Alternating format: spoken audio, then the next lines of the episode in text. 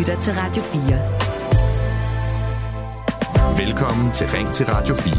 I dag med Signe Ribergaard Rasmussen.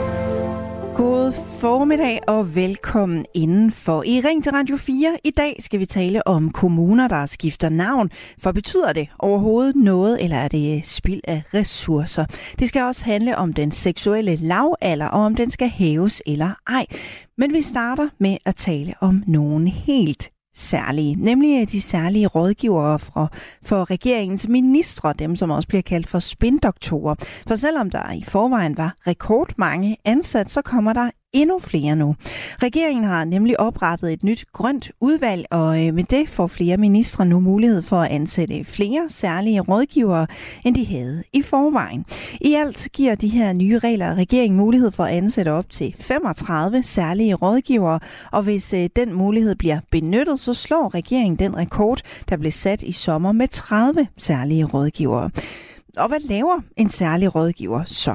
Tidligere stod de meget for øh, spillet i medierne med en masse politisk spin, men i dag er det i højere grad en politisk rådgiver, som politisk kommentator Benny Damsgaard forklarer det her. Altså en slags øh, ministerens forlængede arm, kan man i bund og grund sige, som, som, kan, som kan hjælpe ministeren med, med det politiske arbejde, som, som vedkommende har gang i. Og de er altså ikke helt billige. Faktisk så tjener de mellem 750.000 og 1,3 øh, millioner kroner om året eksklusiv pension. Finansminister Nikolaj Vammen fra Socialdemokratiet bliver formand for øh, det nye grønne udvalg, og øh, så får han altså nu mulighed for tre særlige rådgivere. De er alle sammen blevet fundet, og da finansloven blev præsenteret i mandags, blev han spurgt til, hvad skatteborgerne konkret får ud af, at han får en ekstra spindoktor. Og her henviste han til det her nye nye grønne udvalg. Derfor får jeg og Finansministeriet en ny stor rolle i forhold til det grønne og også i forhold til vores klima og miljø. Det betyder, at vi her i Finansministeriet kommer til at opruste generelt, og det betyder også, at jeg får en ekstra medarbejder til at hjælpe, sagde han. Men det er ikke alle på Tænge, der er vild med øh, de mange rådgivere. Konservativs Rasmus Jarlov, han rejste tidligere på året debatten i Altinget, hvor han opfordrer til, at partierne selv skal betale. Det skaber en ubalance, hvor partierne, der er i regeringen, pludselig har rigtig mange ekstra folk til at hjælpe sig med at promovere sig selv. Det er ikke rimeligt, at skatteyderne skal betale for det, skrev Rasmus Jarlov. Joachim B. Olsen, som jeg taler med om lidt, synes også, at mængden af de her særlige rådgivere har taget overhånd. Men jeg vil altså også gerne høre, hvad du mener. Bliver der brugt for mange skattekroner på særlige rådgivere til vores ministre, eller er det penge, som er godt givet ud, hvis ministerne på den måde gør deres arbejde bedre? Du kan være med i debatten. Det kan du ved at ringe ind på 72 30 44 44, eller du kan sende en sms på 1424. Du lytter til Ring til Radio 4. Og så vil jeg sige velkommen til dig, Charlotte Hjort. Godmorgen. Godmorgen. Du er i fast lytter på emnet her, 41 år og bor på uh, Amager. Hvad mener, uh, hvad mener du, Charlotte? Bliver der brugt for mange skattekroner på de her særlige rådgivere? Oh, jeg synes, det er svært, fordi med, med de lønninger, du oplyser, så tænker jeg, at der sidder mange rundt omkring, øh, som tjener det samme, og som, øh, altså, øh, der er jo også øh, folk, der er ansat i øh, banker, for eksempel, så er det bankkunderne, der betaler for de øh, kæmpe øh, høje lønninger. Så det ved jeg sgu ikke. Altså, men om de skal have brug for tre, det er måske så det, man kan diskutere. Mm. Ja, man kan sige, øh, det løber jo op, hvis vi ender med at have, have rekord mange 35 af slagsen.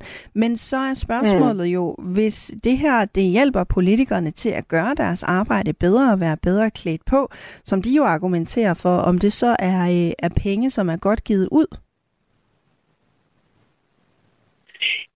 Ja, så kan man sige, øh, men, men man kan jo så også argumentere for at sige, at de har jo også hele embedsværket.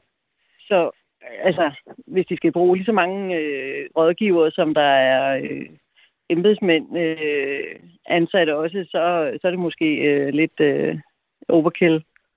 Mm. Rasmus Jarlov øh, fra Konservativ, han, øh, han skriver jo i Altinget, eller det gjorde han tidligere på året, det her med, det er måske fint nok med de her særlige rådgiver, men så skal partierne selv betale for dem. Hvad tænker du om øh, den idé? Ja, men det, det synes jeg også øh, kunne være ret og rimeligt. Øh, der er jo selvfølgelig nogen, som tager sig af, hvad skal vi sige, øh, der er også nogle af dem, der tager sig for eksempel af politikken. Jamen, det ville være fint nok, eller det ville være fair nok, at det så var partiet, der ligesom betalte det, ikke? Mm. Charlotte, hæng endelig på. Vi skal jo øh, tale mere mm. om det her cirka de næste 35 minutter. Finansministeren må altså øh, fremover ansætte op til tre særlige rådgivere, hvor han øh, indtil nu har måttet ansætte to. Ministre i regeringens koordinationsudvalg må øh, fremover ansætte op til to, lyder det i en øh, pressemeddelelse fra statsministeriet i forbindelse med øh, ministerrokaden i torsdags. Men det er spild af skatteborgernes penge, sådan lyder øh, dommen i hvert fald fra Joachim B. Olsen, der er politisk kommentator for BT. Velkommen til. Tak skal du have. Joachim, hvorfor er det spild af penge, når øh, regeringen ansætter flere særlige rådgivere? Jamen, det er fordi, at øh, jeg har meget svært ved at se, hvordan det skal gavne skatteborgerne eller i det her land, at der kommer flere rådgivere. Hvis du fx tager sådan et ministerium som Finansministeriet, hvor man nu må ansætte tre, øh, så er det jo sådan, at der er en masse dygtige embedsfolk over i Finansministeriet. Også embedsfolk, som har sådan politisk fingerspidsfornemmelse og kan assistere øh, ministeren. Og så er der altså det, at øh, når der ligesom kommer flere kokke i køkkenet, og det er øh, særlige rådgiver, de er jo også embedsmænd tæt på ministeren. Når der kommer flere kokke, jamen, så får du ikke et mere effektivt system. Du risikerer at få et mere ineffektivt system, hvor trælse sager bliver skubbet rundt. Og, og øh, det er ikke bare noget, jeg siger. Jeg har talt med både tidligere rådgiver og, og også embedsmænd, som ligesom alle sammen siger, at de, de har svært at se, at det, at det skal gavne noget. Jeg taler jo altså med øh, Joachim B. Olsen, der er øh, politisk kommentator for BT. Jeg vil også gerne øh, tale med dig derude. Spørgsmålet det er, om der bliver brugt for mange skattekroner på særlige rådgivere til vores ministre, eller om det er penge, som er godt givet ud, hvis ministerne gør deres arbejde. Du kan også være med i debatten. Det kan du på 72 30 44 44, eller med en sms på 14 24. Øhm, Joachim B. Olsen, hvordan eller hvorfor bliver det øh, helt konkret mere ineffektivt på den her måde? Jamen, altså, det, det er jo det, jeg prøver at sige, at, at når du ligesom får flere, der er meget embedsfolk, for de er jo også embedsfolk, de går med ministeren, og ministeren eller regeringen, den forsvinder, så forsvinder de her særlige rådgiver også. Og de er på en eller anden måde en eller anden, de er lidt imellem ministeren og de faste embedsfolk. Og der kan godt opstå situationer, hvor der kan være en svær sag, øh, og, og, og der kan sådan nogle sager blive skubbet rundt, når der er rigtig, rigtig mange, der ligesom er tæt på øh, ministeren. Øh, det frygter jeg i hvert fald kan opstå, og det, det ved jeg også, at der er andre, der har prøvet at sidde i systemet, som gør, når der kommer flere ind over. Og så synes jeg altså også, at der er en anden ting, og det er, at når man ser på, hvem det er, der bliver ansat som særlige rådgiver, så er det jo meget, meget ofte faktisk ofte folk fra ministerens partiapparat. Altså det er typisk øh, socialdemokrater, som bliver ansat af en socialdemokratisk minister. Og, og det samme gælder jo også, når det, det er borgerligt. Det er meget tit folk, der bliver hentet frem fra, fra partiapparaterne.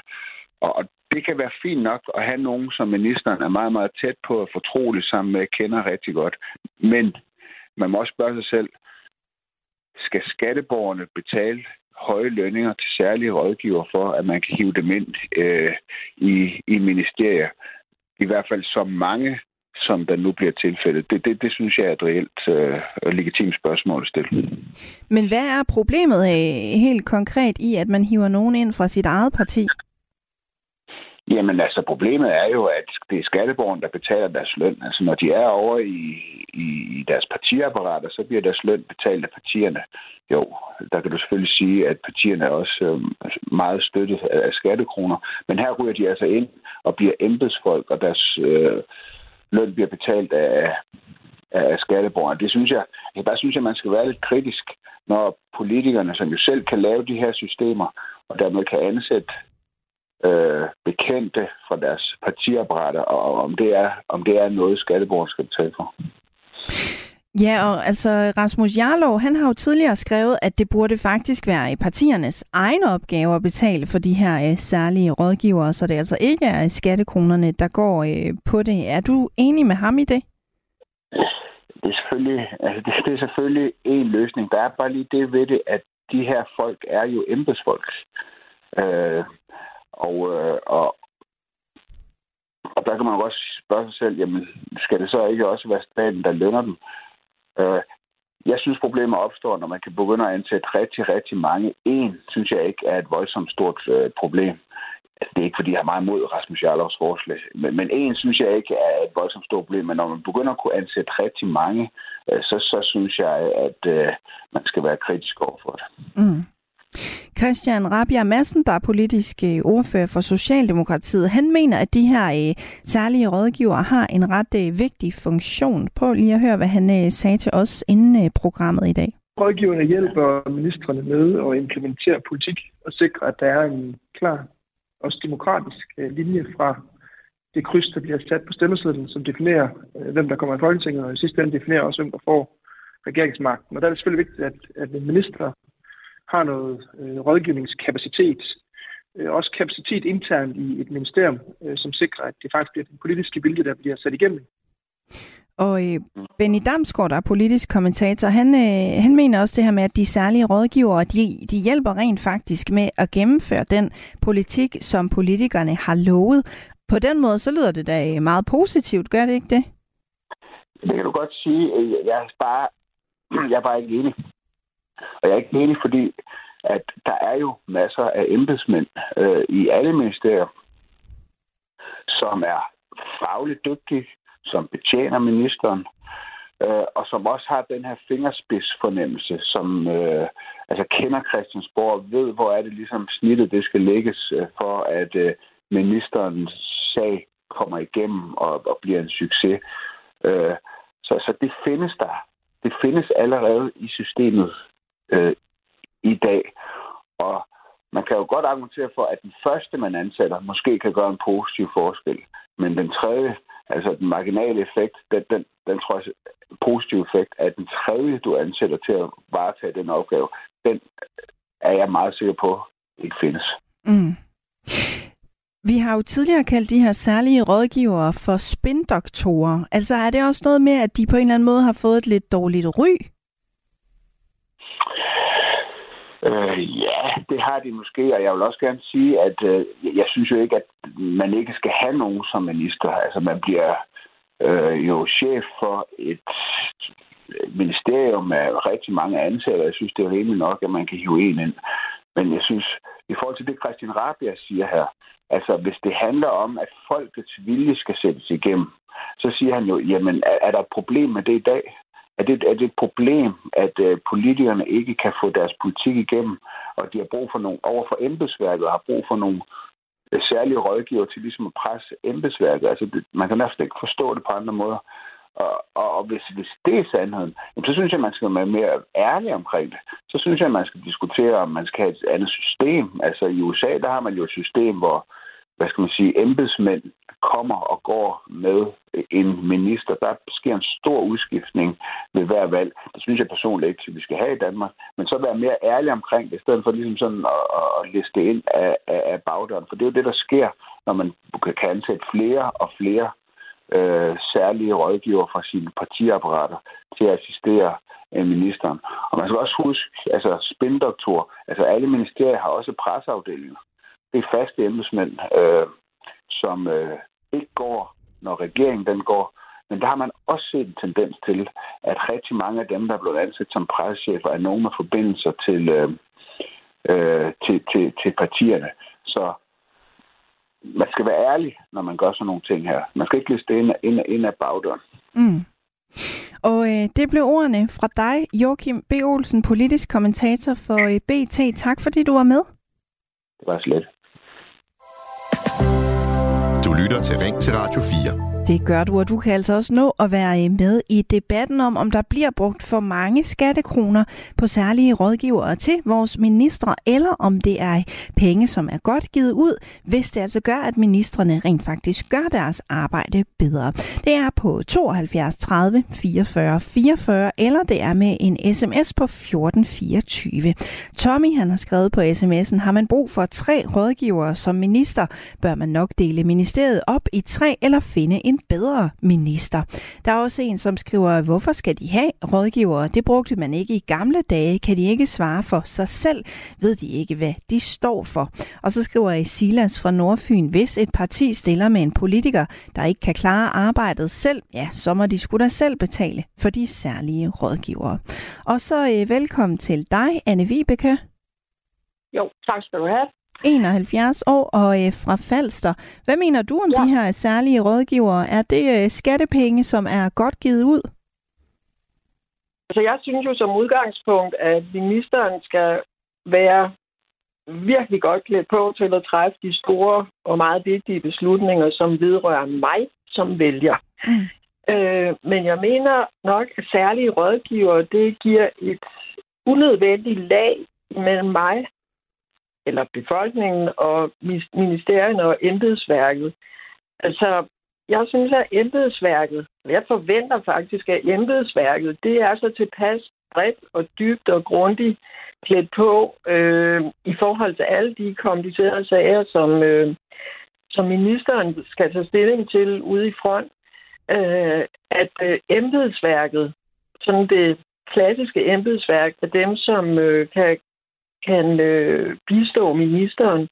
Det mener jeg også vil være meget mere gennemskueligt for mig som, øh, som vælger, at det er dem, der er der. For med de her særlige rådgivere, så vidt jeg forstår, så er det nogen, som sådan bliver hentet ind og ud, og som har en anden ansættelsesform end embedsmærket. Mm. Så synes jeg nærmest, det ligner sådan noget, sådan, ligesom man hører fra USA, at det hele det bliver skiftet ud hver gang, der er valg. Og det synes jeg er en dårlig idé. Mm. Så opgradering på embedsværket, øh, så de er i stand til at have den nyeste viden, forskning og tendenser osv.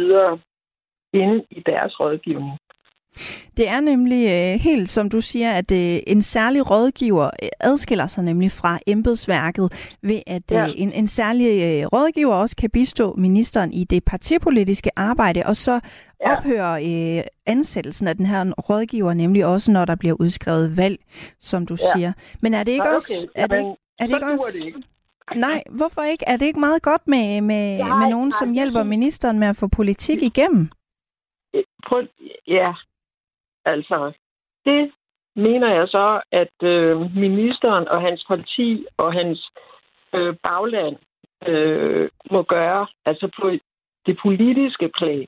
Mm. Fordi der er, jo, der er jo forskel på politik og så på, øh, på alt det, politikken bygger på af viden og forskning og alle de ting. Øh, øh, men, og det mener jeg faktisk, altså hvis vi skal beholde demokratiet, sådan som jeg forstår det, øh, og som er troværdig for mig, så må det være, øh, så, så kan det ikke nytte noget, at øh, man, når man sidder som minister, at man så også kan få support øh, til det partipolitiske arbejde.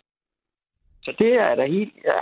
Når det er sådan, det er, så er jeg helt øh, klart for en opgradering af embedsværket, så de får øh, så de får bedre plads, og jeg har jo forstået på andre diskussioner, at de er maks presset i mm. embedsværket, og det dur jo ikke. Altså. Mm. Så. Anne, jeg ved ikke, om jeg har udtrykt mig klart nok, men det øh, synes jeg, det er og altså, det, jeg Ja. nogle rigtig gode perspektiver, og tak for det, at du vil være med med dem, Anne Vibeke. Ja, det er fint, det kan du tro. Kan I have det fint? I lige måde. Hej med dig. Og du kan altså også være med til at tale om det her med, om der bliver brugt for mange skattekroner på særlige rådgivere til vores ministre, eller om det er penge, som er godt givet ud. Og det er som altid på 72 30 44 44, eller det er øh, på sms'en 1424. En, der har stor kendskab til øh, de her særlige rådgivere, det er politisk kommentator Benny Damskov. Som tidligere kommunikationschef i øh, De Konservative havde han et tæt samarbejde med rådgiverne, og et eksempel på øh, en særlig rådgivers opgaver kunne være under de her nyligt overståede finanslovsforhandlinger så kan det være at, at udtænke politisk strategi sammen med ministeren, altså hvordan og skal forhandlingerne tilrettelægges. Øh, han kan, eller hun kan have kontakt til til, øh, til partierne, de andre partier i regeringen, for at sikre, at man, øh, at man er enige om de, øh, om de forhandlingsmæssige indrømmelser, der skal laves. Det kan være, kan vi sige, at have kontakt til, til de partier, man forhandler med, hvor man sådan prøver at blive klogere på, øh, hvad, øh, hvad det for nogle krav, de pågældende partier har, og hvad der skal til, øh, for at de kan være med i en aftale. Altså en slags øh, ministerens forlængede arm, kan man i bund og grund sige, som, som, kan, som kan hjælpe ministeren med, med det politiske arbejde, som, som vedkommende har gang i. Ja, en slags øh, forlænget arm kan de her øh, særlige rådgivere altså øh, ses som. Og så vil jeg sige velkommen til dig, Kurt. Tak. 74 år og fra Kolding. Kurt, yep. sådan en forlænget arm her, er de skattekronerne værd? Nej, det er det overhovedet ikke, i min mening.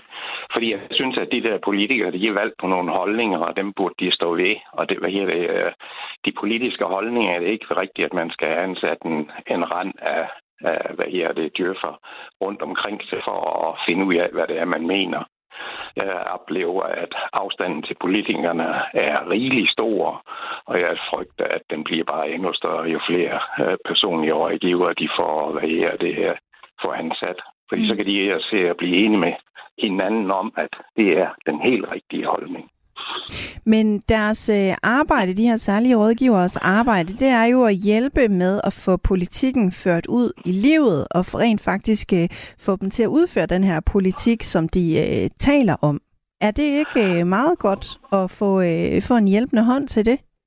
Jamen, det synes jeg, det har man embedsværket til. Jeg kan ikke forstå, hvad, jeg kan slet ikke se, hvad her det er meningen i, og svært at se forskellen på embedsværket og så de særlige rådgivere. Jeg synes, det bliver mudret mm. på den måde. Så Fordi du... at embedsværket er, der dygtige folk, der kender deres fagområde, de fleste af dem sandsynligvis. Og hvad her det dem og ministeren, der har tillid til, og hun har, eller han har sine holdninger, og så burde man jo lave politik på den måde, ligesom man gjorde i såkaldte gamle dage. Mm-hmm. Men de hjælper jo også med, øh, med den mere strategiske del i forhold til embedsmændene. Er det bare overflødigt i dine øjne? I mine øjne der er det fuldstændig overflødigt, fordi jeg mener, at den politiker, der sidder i spidsen, øh, kender sin og sit partis holdninger, så er det ud fra det, at embedsmændene de arbejder. Og så kan jeg ikke forstå, at det skal tre eller ind for at, at finde ud af, hvad vi skal mene. Mm. Kurt, tak for det. Øh, du havde lyst til at være med i programmet. Velbekomme. En god dag. I lige måde. Og øh, du kan altså også nå at være øh, med endnu. Det kan du blandt andet på sms'en 1424. Her har Anne Mette fra Soring skrevet, der bliver brugt alt for mange penge på særlige rådgivere. Joachim B. Olsen kom med en klog forklaring. Partierne må selv betale, når de ansætter partikammerater som rådgiver. Benny Damsgaard, som jo altså øh, har været øh, tidligere kommunikationschef i de konservative, han øh, påpeger også, at det er blevet sværere at være minister, og at øh, vi sammenlignet med andre lande faktisk har ret få af den her øh, type rådgivere. Hvis vi sammenligner os for eksempel med med, øh, med Sverige, så har man i, i Sverige langt over 200 øh, politisk ansatte rådgiver i toppen af ministerierne, som skiftes ud i forbindelse med et, et, et, et, et valg, øh, og, og der er også regeringsskifte. Men altså, øh, det mediemæssige og det politiske tryk på ministerne i dag øh, er langt øh, højere, end det, det var tidligere. Så kravene til at være minister øh, er simpelthen bare steget og bliver ved med at stige. Og det er jo øh, du og jeg og os alle sammen, der betaler for de her særlige rådgiver, fordi de er statsansatte. Så hvad får vi egentlig for pengene? Grundlæggende så hjælper de særlige rådgivere øh, ministerne med at, at lave politik, og dermed giver de os som skatteborgere, som vælger jo øh, den politik, som vi stemmer på. Altså, fordi det, det er jo nogle gange ministerne, som vi har stemt på, altså politikerne, vi har stemt på, det er ikke embedsmændene. Så de særlige rådgivere er med til at, at sikre, at embedsmænd, eller at politikerne kan gennemføre den politik, som, som de er valgt til, og som vi har stemt på. Og øh, er det for mange penge, vi giver for det? Ja, det, det, er, jo et, det, er, jo, det er jo smagsag. Internationalt set bruger vi i Danmark meget få penge på politiske rådgivere. Ja, men det er jo en smagssag, derfor så vil jeg også gerne høre, hvad du mener på den anden side af nyhederne. Du kan allerede ringe nu på 72 30 44 44. Du lytter til Ring til Radio 4. I dag med Signe Ribergaard Rasmussen. Vi taler om særlige rådgivere, som regeringens ministre kan få dem, som vi også kalder spin-doktorer. For selvom der i forvejen var rekord mange ansat, så kommer der altså endnu flere nu. I alt giver øh, nye regler regeringen mulighed for at ansætte op til 35 særlige rådgivere. Og hvis man øh, benytter den mulighed, så slår regeringen den rekord, der blev sat i sommer med 30 særlige rådgivere. Hver rådgiver tjener mellem 750.000 og 1,3 millioner kroner om året, og det er øh, eksklusivt inklusiv pension. Så spørgsmålet er, bliver der brugt for mange skattekroner på særlige rådgivere til vores ministre, eller er det penge godt givet ud, hvis ministerne så gør deres arbejde bedre. Du kan ringe ind og være med, det er på 72 30 44 44. Radio 4. Ikke så forudsigeligt. Og så vil jeg sige velkommen til dig, Kasper. Hej. Hej, 35 år og øh, bor i Greve. Hvad mener du, Kasper? Er, det, øh, er de pengene værd, de her særlige rådgivere? Altså, det kan da godt være, at de er det, men så vil man, hvis ministerne har så meget brug for det, så er der ministerne, der ikke er de penge værd, der bliver spyttet i dem. Hvad mener du med Fordi, det? At, det, det vil jo sige, at altså, det er jo, altså, selv bare med mit eget arbejde, skulle jeg så hive en, en ind for at lave hvad der halvdelen af mit arbejde, som andre skulle betale?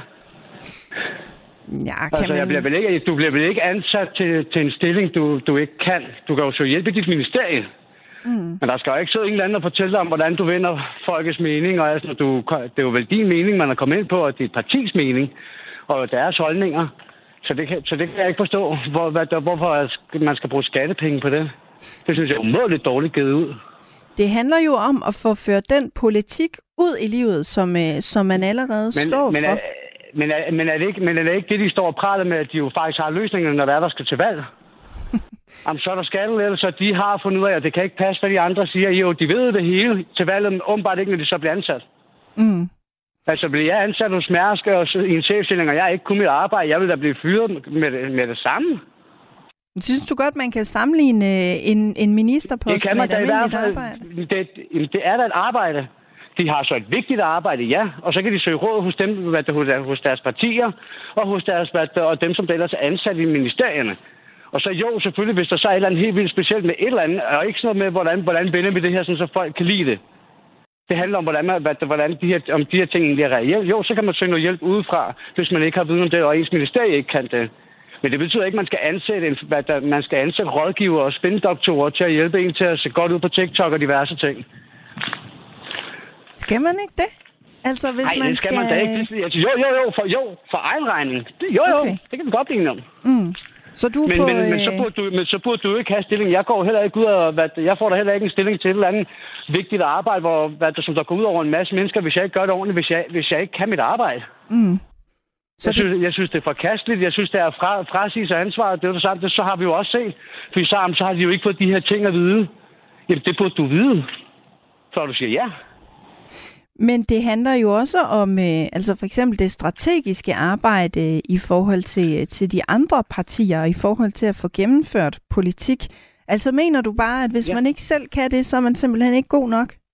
Så, så er du ikke god nok til dit arbejde, hvis- der du ikke kan bruge det bagland, du så bliver sat ind i. Og samtidig med det, hvordan- kan, hvordan kan et parti frem, fremsætte en til, hvad der fremsætte en til en ministerpost, hvis personen, hvad der skal gå og bruge, hvad der skal bruge hjælp 24-7 praktisk talt, og på Gud ved, hvor mange af skatteborgerne, hvad der penge får, og kunne gøre sit arbejde, det, det giver da ikke mening på den måde. Mm. Det, vil, du, altså, det, vil, det er jo ikke nogen, der vil ansætte nogen på på de forhold. Altså, umiddelbart, og så undtagen som ministeriet, kan man så se. Kasper, øh, tak. Altså, så, så det ingen mening. tak fordi du havde lyst til at være med. Jo, tak. Og, så, øh, så... Os da lad os få kongeriget tilbage. Sådan, det var øh, ordene fra Kasper. Og så hopper jeg øh, direkte over til øh, dig, Karsten på 61 fra Thy. Velkommen til. Jo, mange tak skal du have. Karsten, øh, hvad mener du om de her særlige rådgivere? Altså, er de øh, skattekronerne værd? Nej, absolut ikke. Det er, det er penge, vi kan bruge meget bedre andre steder. Ældrepleje, øh, forsorg, skoler, institutioner, sygehuse, hele balladen. Øh, men men det, det, det, det, det jo grundlæggende fortæller, det er, at talentløsheden har jo taget fuldstændig over. Fordi alle politikere, når der er valg, alle vil gerne ind, alle vil gerne være det hele. Og ja, så når de så kommer derind, så kan de ikke finde ud af. Og som øh, Kasper der sagde tidligere, jamen, så, så må man skulle stoppe og, og erkende, at man, jeg kaster håndring, håndklæde i ring. Okay. Jeg, jeg sidder personligt her og førtidspensionist. Jeg må da indrømme, jeg kunne have godt bruge personlig rådgiver. Men det er jo det, det hedder personligt. Så der er jo ikke nogen andre end mig, der skal betale for det. Mm.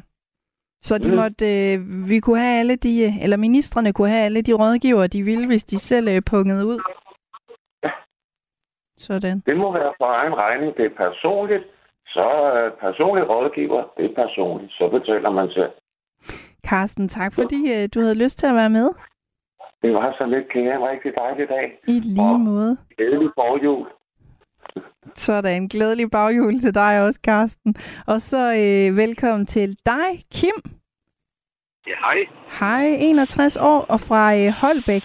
Hvad mener du om øh, de her særlige rådgivere, Kim? Er det øh, for mange skattekroner, som øh, går til det, eller er det nogle penge, som er godt givet ud? Jeg tror på, at de er godt givet ud. Jeg tror på det, fordi at vores politiske system i Danmark har skabt en, øh, øh, en ja, er skabt øh, nu på en måde, sådan så at vi har et embedsværk, der har enormt meget magt. Og det her embedsværk, der hed sig i gamle dage, der lojalt skulle følge politikerne, de, har, de følger lojalt sig selv, systemet i sig selv, altså at sikre en meget god stabilitet. Men på den anden side set, så har vi nogle politikere, der har meget svært ved at slå igennem i forhold til de mål, de gerne vil have. Og derfor skal de klædes på med særlige rådgiver, som følger dem. Altså nogle rådgivere, som 100% er lojale over for ministeren og ministerens politiske øh, øh, hvad hedder det, strategier. Fordi det er jo også vælgere, der vælger politikerne. Og det er også vælgere, der ønsker øh, nogle forandringer, hvis vi har valgt en politiker, øh, et flertal af vælgerne har valgt en regering, så er det jo dem, der ønsker, at øh, en eller anden politisk øh, hvad hedder det, retning, de har sat.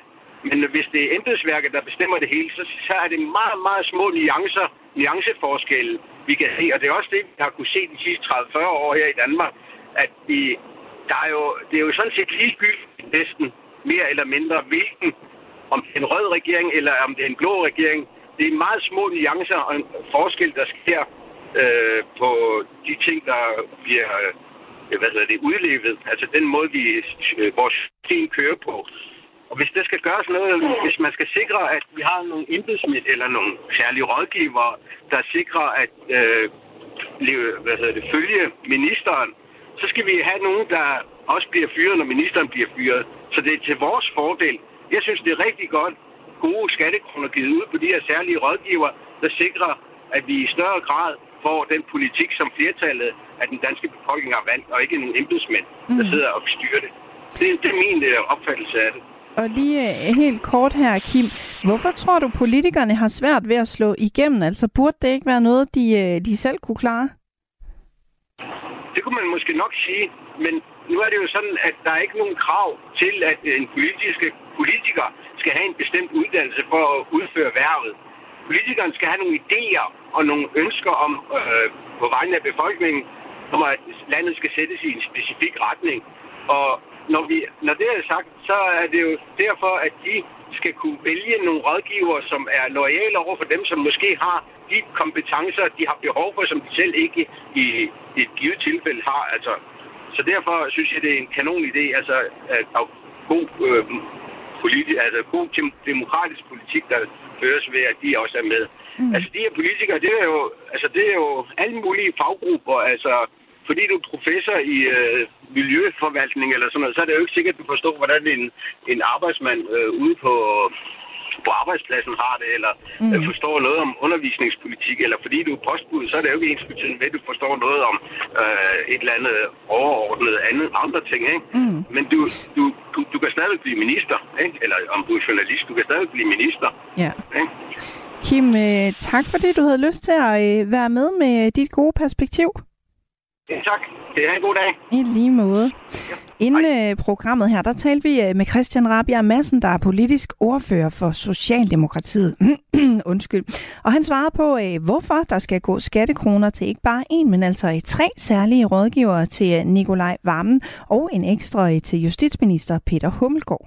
Helt overordnet kan man sige, at det antal af særlige rådgivere, der er i regeringen, det ligger inden for de rammer, der beskrives i den betænkning fra 2013, som Folketinget lavede øh, i det udvalg, der hedder udvalget om, om særlige øh, rådgivere. Så har forskellige regeringer haft lidt forskellige praksis. Antallet er gået lidt op og ned.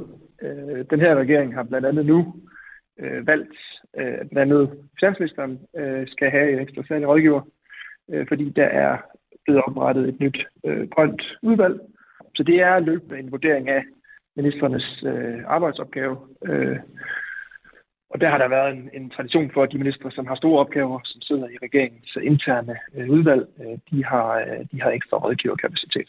Og de her særlige rådgivere, som der altså endnu kan være op til 35 af, de kommer også skatteborgerne til gode, mener øh, Christian Rabia Madsen. Som skatteyder får man den gevinst, at man har en minister, som bliver bedre til at kunne sætte den politiske linje igennem i et ministerium. Og det er jo det, du har stemt på ved valget øh, at det ikke skal være et embedsstyre, vi har i Danmark, men et demokratisk politisk styre.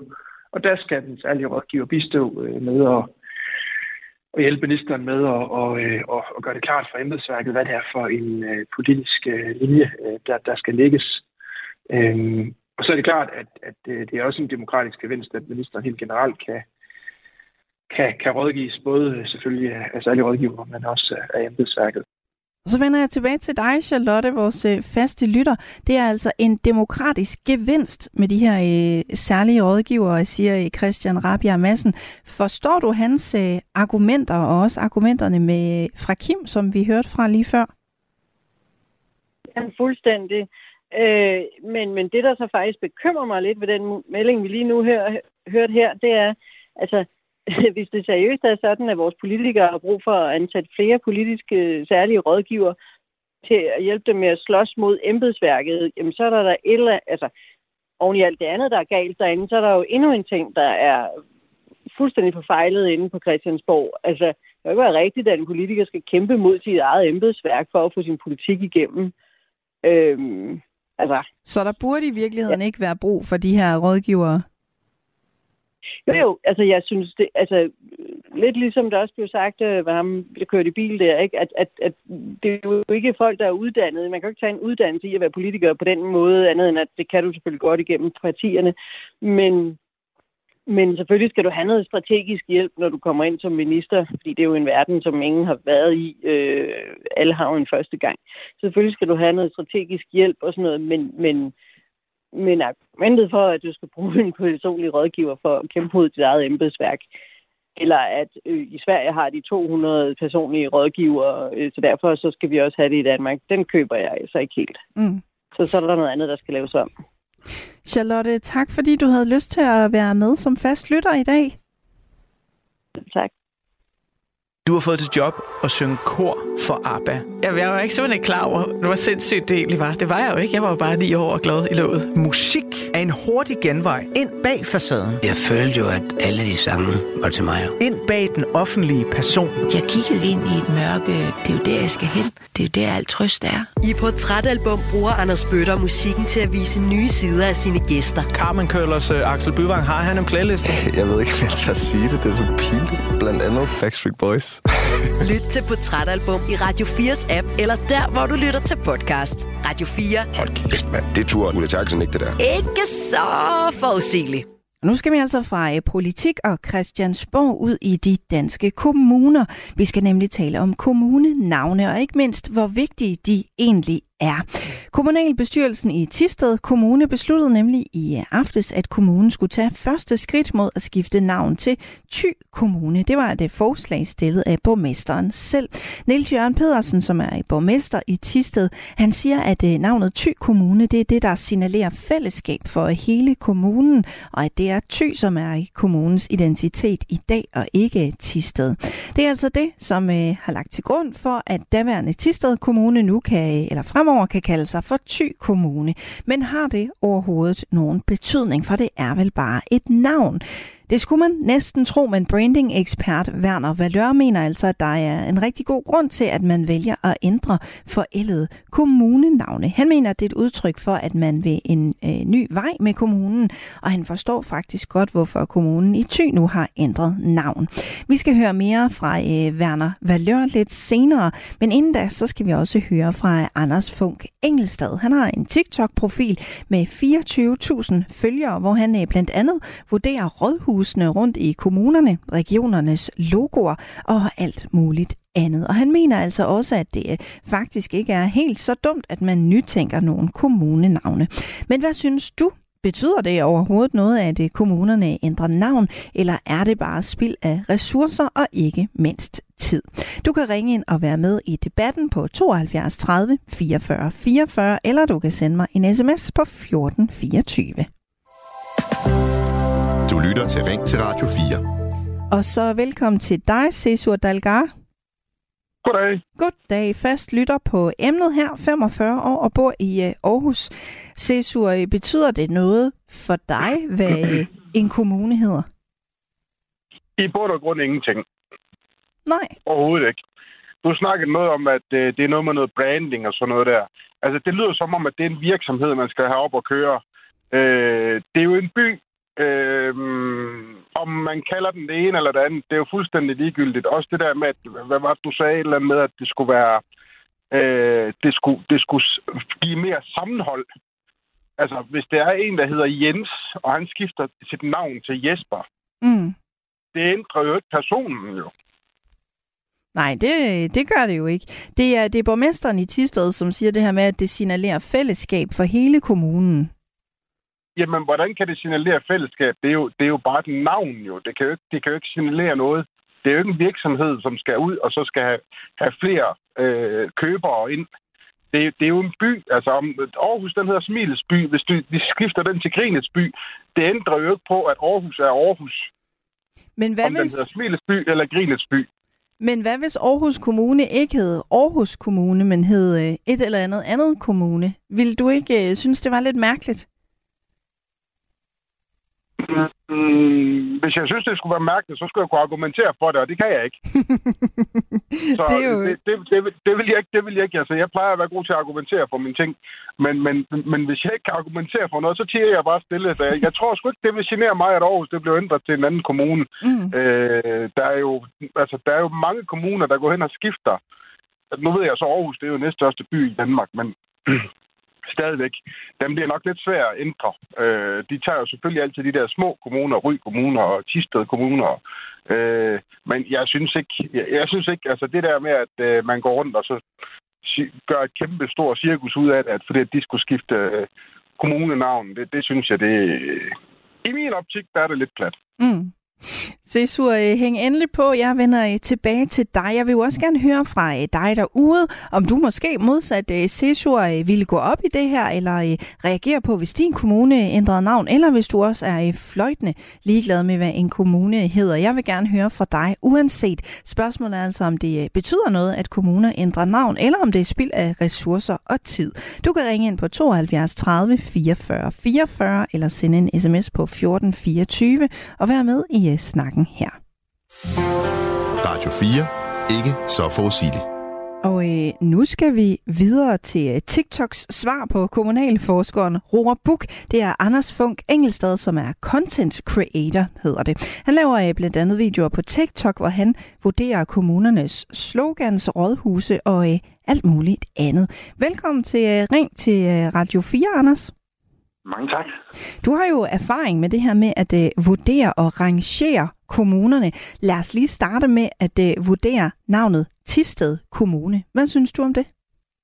Jamen altså, Tisted, det er jo... Jeg synes ikke, at selve sådan, navnet Tisted er, er så fedt. Jeg synes, Ty er federe. Der er nogle konnotationer med, med Ty, for eksempel Ty-lejren, som, som gør det lidt sjovere og federe end Tisted. Så hvad så med Ty? Altså, var det øh, den rigtige beslutning at skifte navn til Ty Kommune i stedet for?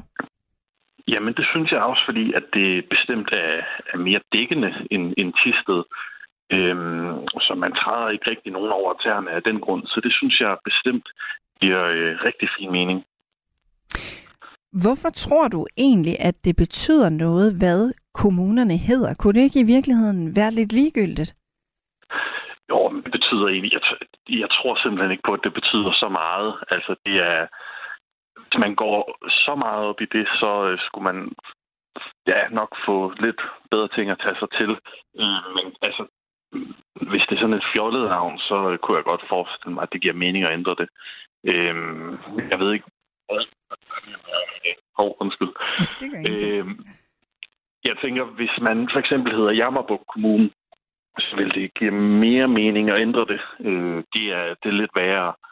Men, Hvorfor er det øh, det? Nabo, jamen altså, jammer, sådan, øh, det, det lyder bare lidt mere sådan ærgerligt, tænker jeg. Øh, og det, er det navn er baseret på en, en historie om forliste skibe, øh, som, hvor folk er, de jamrede, når de endte med at være der. Øh, så de skulle måske mere bruge energi på det. Men ellers så tænker jeg ikke, det er så vigtigt igen. Kan du forstå, at, øh, at det kan vække utilfredshed, det her nogle steder, at, det, at ens kommune ændrer navn? Og ja, men der, der er jo altid nogen, der, der vil brokke sig, uanset om man gør det ene eller det andet. Øh, det skal man ikke lægge så meget energi i. Altså, øh, det, hvis man kan blive stødt over det, så, øh, så, kendt, så tænker jeg, at man skal ja, tage sig til noget andet. Der er jo øh, siden 2007 tre kommuner, som har, øh, har skiftet navn. Kan du komme i tanke om nogle andre, som burde overveje et navneskifte? Nu har du selv øh, nævnt Jammerbugt. Har vi øh, nogle andre, vi lige skal øh, have ringet op efter udsendelsen og sagt, at øh, de skulle måske lige øh, kigge lidt på, hvad de kalder kommunen? Jamen altså, der er jo de her øh, sådan dobbeltnavne. Øh, for eksempel i Kastrande og Ringkøbing Skjern og Forborg Midtfyn, hvor det bliver simpelthen utrolig langt. For eksempel Ringkøbing Skjern, det er saftsus med et, et langt og unødvendigt navn. Der øh, kunne man sagtens finde på noget andet. For eksempel Forborg Midtfyn også, som jeg lige nævnte. Øh, det, det er slet ikke Midtfyn, det er sådan Sydvestfyn, så det, ja, der kunne man sagtens lige gå ind og revurdere det. Men altså, man skulle måske få nogle flere penge på at kigge på, ja, hvordan man behandler sine borgere end, øh, end, end sit navn, tænker jeg. Ikke fordi, at de nødvendigvis, de kommuner gør det dårligt, men jeg tænker, det der fokuset måske skal være. Ja, det, øh, det tror jeg nu, de fleste øh, godt kan være, kan være enige om. Men er der generelt, altså de her, øh, de her dobbeltnavne, fungerer de aldrig godt i et kommunenavn? Øh, jeg har ikke set et godt eksempel på det endnu. Øh, det bliver simpelthen bare langt, og det, jeg tænker, at de her dobbeltnavne kommer så af, at man ikke vil træde nogen over tæerne. Og altså, det, den der kommunereform, den er, er 16 år siden nu. Den var i gang, så jeg tænker, at nu er tiden til at, at rive øh, plasteret af såret, og simpelthen bare komme med et navn, der ja, er lidt, lidt federe end sådan et dobbeltnavn. Mm. Øhm, men altså, det er ikke, hvis der skal sådan en kæmpe politisk proces til. Så tænker jeg ved, jeg ved ikke, om det det er det værd. Øh, det har jeg ikke nogen stærk holdning til. Det er altså også øh, okay ikke at have det. Anders øh, Funk Engelstad, tak fordi du havde lyst til at øh, være med og tale om øh, kommunenavne med mig. Velkommen, det var en fornøjelse. Det var det i hvert fald, og god dag til dig. Og du kan altså også øh, være med til at tale øh, om det her med kommuner, som skifter navn, om det overhovedet betyder noget, at kommunerne ændrer navn, eller om øh, det måske kan være lidt et spild af ressourcer, og måske også et spild af tid. Det er på 72 30 44 44, eller det er med en sms på 1424, og der er flere, der byder ind. Morfra fra Jules Minde skriver, Hedensted er blevet til Hedenstederne, og et forsøg på at tilgodese de andre større byer i øh, kommunerne Jules Minde, og og det er en fin ting at få et mere neutralt kommunenavn. Lena fra øh, Aarhus, hun skriver, jeg synes det er mærkeligt, at mange byer langt væk fra Aarhus hedder Aarhus Kommune, og generelt synes jeg, det er meget mærkeligt, at Aalborg, som før blev stavet med Å, skal staves med øh, dobbelt A fra nu af, samt Aarhus. Jeg fatter det ikke. Og øh, Michael Jensen fra Kolding, han skriver også det her med, Aarhus skiftede jo også navn fra Aarhus med Bolleå til Aarhus med dobbelt A. Og så skriver øh, Inger på sms'en 1424, Ty er et fantastisk flot navn. Tisted beholder da navnet, det er blot kommunen, der forhåbentlig kommer til at hedde Ty, som er et flot og stolt navn. Det passer til befolkningen, skriver altså øh, Inger. Thy Kommune, som det måske kommer til at hedde, hedder altså Tisted Kommune nu. Det er ved afstemningen i bestyrelsen i aftes, at øh, 17 stemte for at skifte navn, mens 10 stemte imod at sende det her forslag i høring ved borgerne. Så det er først den 27. februar, at øh, bestyrelsen træffer den endelige afgørelse, og det er ud fra borgernes høringssvar, som de får mulighed for at svare på i januar. Tisted Kommune vil altså gerne skifte navn til Thy Kommune, fordi tø, Thy er det, der binder os sammen. Det er det, der signalerer fællesskab for hele vores kommune. Ty er vores identitet i dag, og det er ikke Tisted. Sådan siger øh, Niels Jørgen Pedersen, der er borgmester i Tisted Kommune til TV MidtVest. Og det er altså kun to kommuner, som øh, siden den her kommunalreform i 2007 har skiftet navn. Brønderslev Dronninglund Kommune er blevet til Brønderslev Kommune, og Frederiksværk Hundested Kommune er blevet til Halsnæs Kommune med reference til kommunens geografiske område. Vi taler videre om det her efter nyhederne. Du kan være med på 72 30 44. Du lytter til Radio 4. Velkommen til Ring til Radio 4. I dag er Signe Ribergaard Rasmussen. Vi er midt i debatten om kommunenavne, for i aftes besluttede kommunalbestyrelsen i Tisted Kommune, at kommunen skulle tage første skridt mod at skifte navn til Thy Kommune.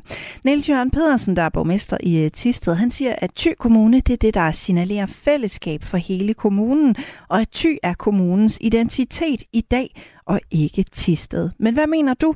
Betyder det overhovedet noget, at kommunerne ændrer navn, eller er det et spild af ressourcer og tid? Du kan være med i debatten. Det kan du ved at ringe ind på 72 30 44 44, eller du kan sende en sms på 14 24. Det har øh, Bjarne Holm fra Hillerød gjort. Han skriver, alle kan ringe til Ringsted, færre kan tisse til Tisted. Og øh, det har han jo ret i. Du lytter til Ring til Radio 4. Og øh, så lytter vi også til dig, Cesur, vores øh, faste lytter. Du øh, sagde tidligere, at du er øh, egentlig lidt ligeglad med, hvad en kommune hedder. Altså kan du forstå, at der er øh, andre, som faktisk går ret meget op i det? Slet ikke. Nej. Jeg forstår det slet ikke. Jeg forstår, altså, jeg, jeg forstår ikke, hvorfor man går så meget op i, at en kommune hedder noget det ene eller det andet. Det giver jo, som jeg sagde lige før, det giver jo, der er jo ingen forskel på, om den hedder øh, Aarhus Kommune, eller om den hedder Randers Kommune, eller om den hedder Silkeborg Kommune. Det er jo en kommune, for fanden. Altså, det gør jo, det gør jo det anderledes, at det bliver anderledes for nogen. Altså jo, ved navn gør det nok, og så ham, der var inde lige før, han siger også, jamen, det lyder bare sejere. Jamen, man kan, altså, det, åh, jamen, man kan da ikke sige, at et navn, det er sejere, og så skal det hedde det. Eller det lyder bedre, fordi at det skal hedde det. Det er en kommune, og den har heddet det i flere generationer. Hvorfor skal den så laves om lige pludselig? Altså, hvorfor skal man spille så meget tid og penge og ressourcer og mandskab på at finde ud af, om den skal hedde Randers Kommune, eller om den skal hedde øh, Esbjerg Kommune. Øh, jeg synes, det, jeg synes det, det, så kan de bruge deres tid på, noget, på så meget andet. Altså i stedet for at sidde 40 mennesker rundt om et bord, og så beslutte, om det skal hedde Ry Kommune, eller Thy Kommune, eller om det skal hedde øh, øh, Hasten Kommune, eller Hedensted Kommune. Altså, men nu talte jeg jo med, med Anders Funk før nyhederne. Han siger det her med for eksempel Jammerbugt Kommune. Det har sådan en, øh, en ret negativ klang. Kunne det så ikke øh, være oplagt at skifte navn til noget, som lyder lidt mere positivt? Jamen, hvor lang tid har den heddet Jammerbugt? Men det ved jeg ikke, men nok i meget lang tid. Nej, men det er nok i flere generationer. Hvorfor skal den så skiftes navn, når den har sin egen charme? det er der ikke noget negativt i det. Altså, den har heddet det der i så mange år, i så mange generationer. Hvorfor skal den så skiftes? For, hvorfor skal den så, hvorfor skal den skiftes ud? Det er det samme som dengang, hvor der kom den der skandale med, at lyskrydsene, hvorfor det var en mand, og hvorfor det ikke er en kvinde, der går over lyskrydset. Altså i Aarhus, der har de skiftet dem til vikinger nu. Altså jeg synes, det er så spild af ressourcer og penge at gå op i sådan nogle små ting. Altså kommunen ændrer sig jo ikke, fordi at du skifter navn på den. Jeg kan bare spørge dig, tror du kommunen vil ændre sig, fordi den skifter navn? Mm, nej, det tror jeg ikke. Det vil den jo ikke. Det vil stadigvæk være den samme kommune. Det er da bare at skifte navn. Det, det, det er, der jo bare heller- tid. Der er jo heller ikke nogen, der siger, at den ikke, øh, altså at den ændrer sig, men at man bare gerne vil ændre navnet på den. Altså, det må selvom om de ændrer navnet, det ændrer bare ikke, det er jo fakta, det ændrer bare ikke, at kommunen den bliver anderledes. Mm. Måske, jo, hvis du godt kigger politisk på det, og de siger, at det skal hedde en anden kommune, så kan de jo måske lukke den kommune ned. Det kan også godt have noget med økonomi at gøre. Så lukker de måske, altså nu, nu siger du Thy Kommune, så skal den hedde Thy Kommune, så lukker de den anden kommune ned. Og så kan de faktisk rekruttere nogle af dem, der sidder i kommunen derovre, over til Thy Kommune. Og så har de nu måske nogle opsigelser, der er klar derovre. Det er på den måde, de kan spare penge på. Okay. Jeg, jeg, kan ikke, jeg ved ikke, hvordan, jeg ellers skal svare på det, men det kan være, det går op i en højere enhed med politik, og så sige, så har vi en kommune mindre, så har vi måske fem mindre ansatte, det sparer os måske 6 millioner om året. Mm. Det, der er jo stadigvæk det samme antal kommuner. Det er jo simpelthen bare at skifte, skifte navn. Jeg får i øvrigt øh, besked om, at øh, Jammerbugt Kommune har kun heddet øh, Jammerbugt siden 2007. Så det er jo, øh, det er jo faktisk øh, rimelig nyt. Men Cesur, hæng endelig, øh, hæng endelig på, mens jeg siger øh, velkommen til øh, dig, Kjell Erik på 77 Ja, fra. Nordvest i København. Hvad synes... Jamen, jeg prøver øh, næsten ikke at sige noget, for jeg er stort set enig med den lytter, der lige er igennem nu. Ja, du synes også, jeg synes, det det er er... noget øh, chat. Hvorfor? Og noget af det første, der slog mig, det var, hvad kommer sådan et navneskifte til at koste? Mm. Det har vi ikke fået noget at vide om. Nej, og det ved vi øh, desværre heller ikke. Det har vi heller ikke kunne øh, få svar på. Nej, det holder de nemlig skjult, for det er dyrt sådan en navneskift. Noget koster det jo i hvert fald. Ja, det gør det. Tænk på alt det papirvæsen og så videre, der skal laves om. Og nu er der meget på computer, der går det vel rimelig smertefrit. I de fleste tilfælde i hvert fald. Mm. Men, Men nu bor jeg jo i Københavns Kommune, Mm. og den kunne jeg da godt tænke mig, for lige at få lidt humor i det her program. Ikke? Jeg har boet mange år på Djursland, og hvad tror I, at vi kaldte København der? Vi kaldte det for Djævlebyen. Hvad med Djævleby Kommune? Det, det vil der var mange jyder, der var glade for, hvis vi skiftede navn til det. Men det får man jo nok ikke med sig. Ej, det Men tvivler det kan jeg jo også godt på. vinde lidt om en djævleby indimellem, ikke? Jamen, øh, det kan da godt være. Kjell Erik, øh, tak fordi du havde lyst til at være med. Jamen, velbekomme der. Og øh, så skal vi også høre fra Werner Valør.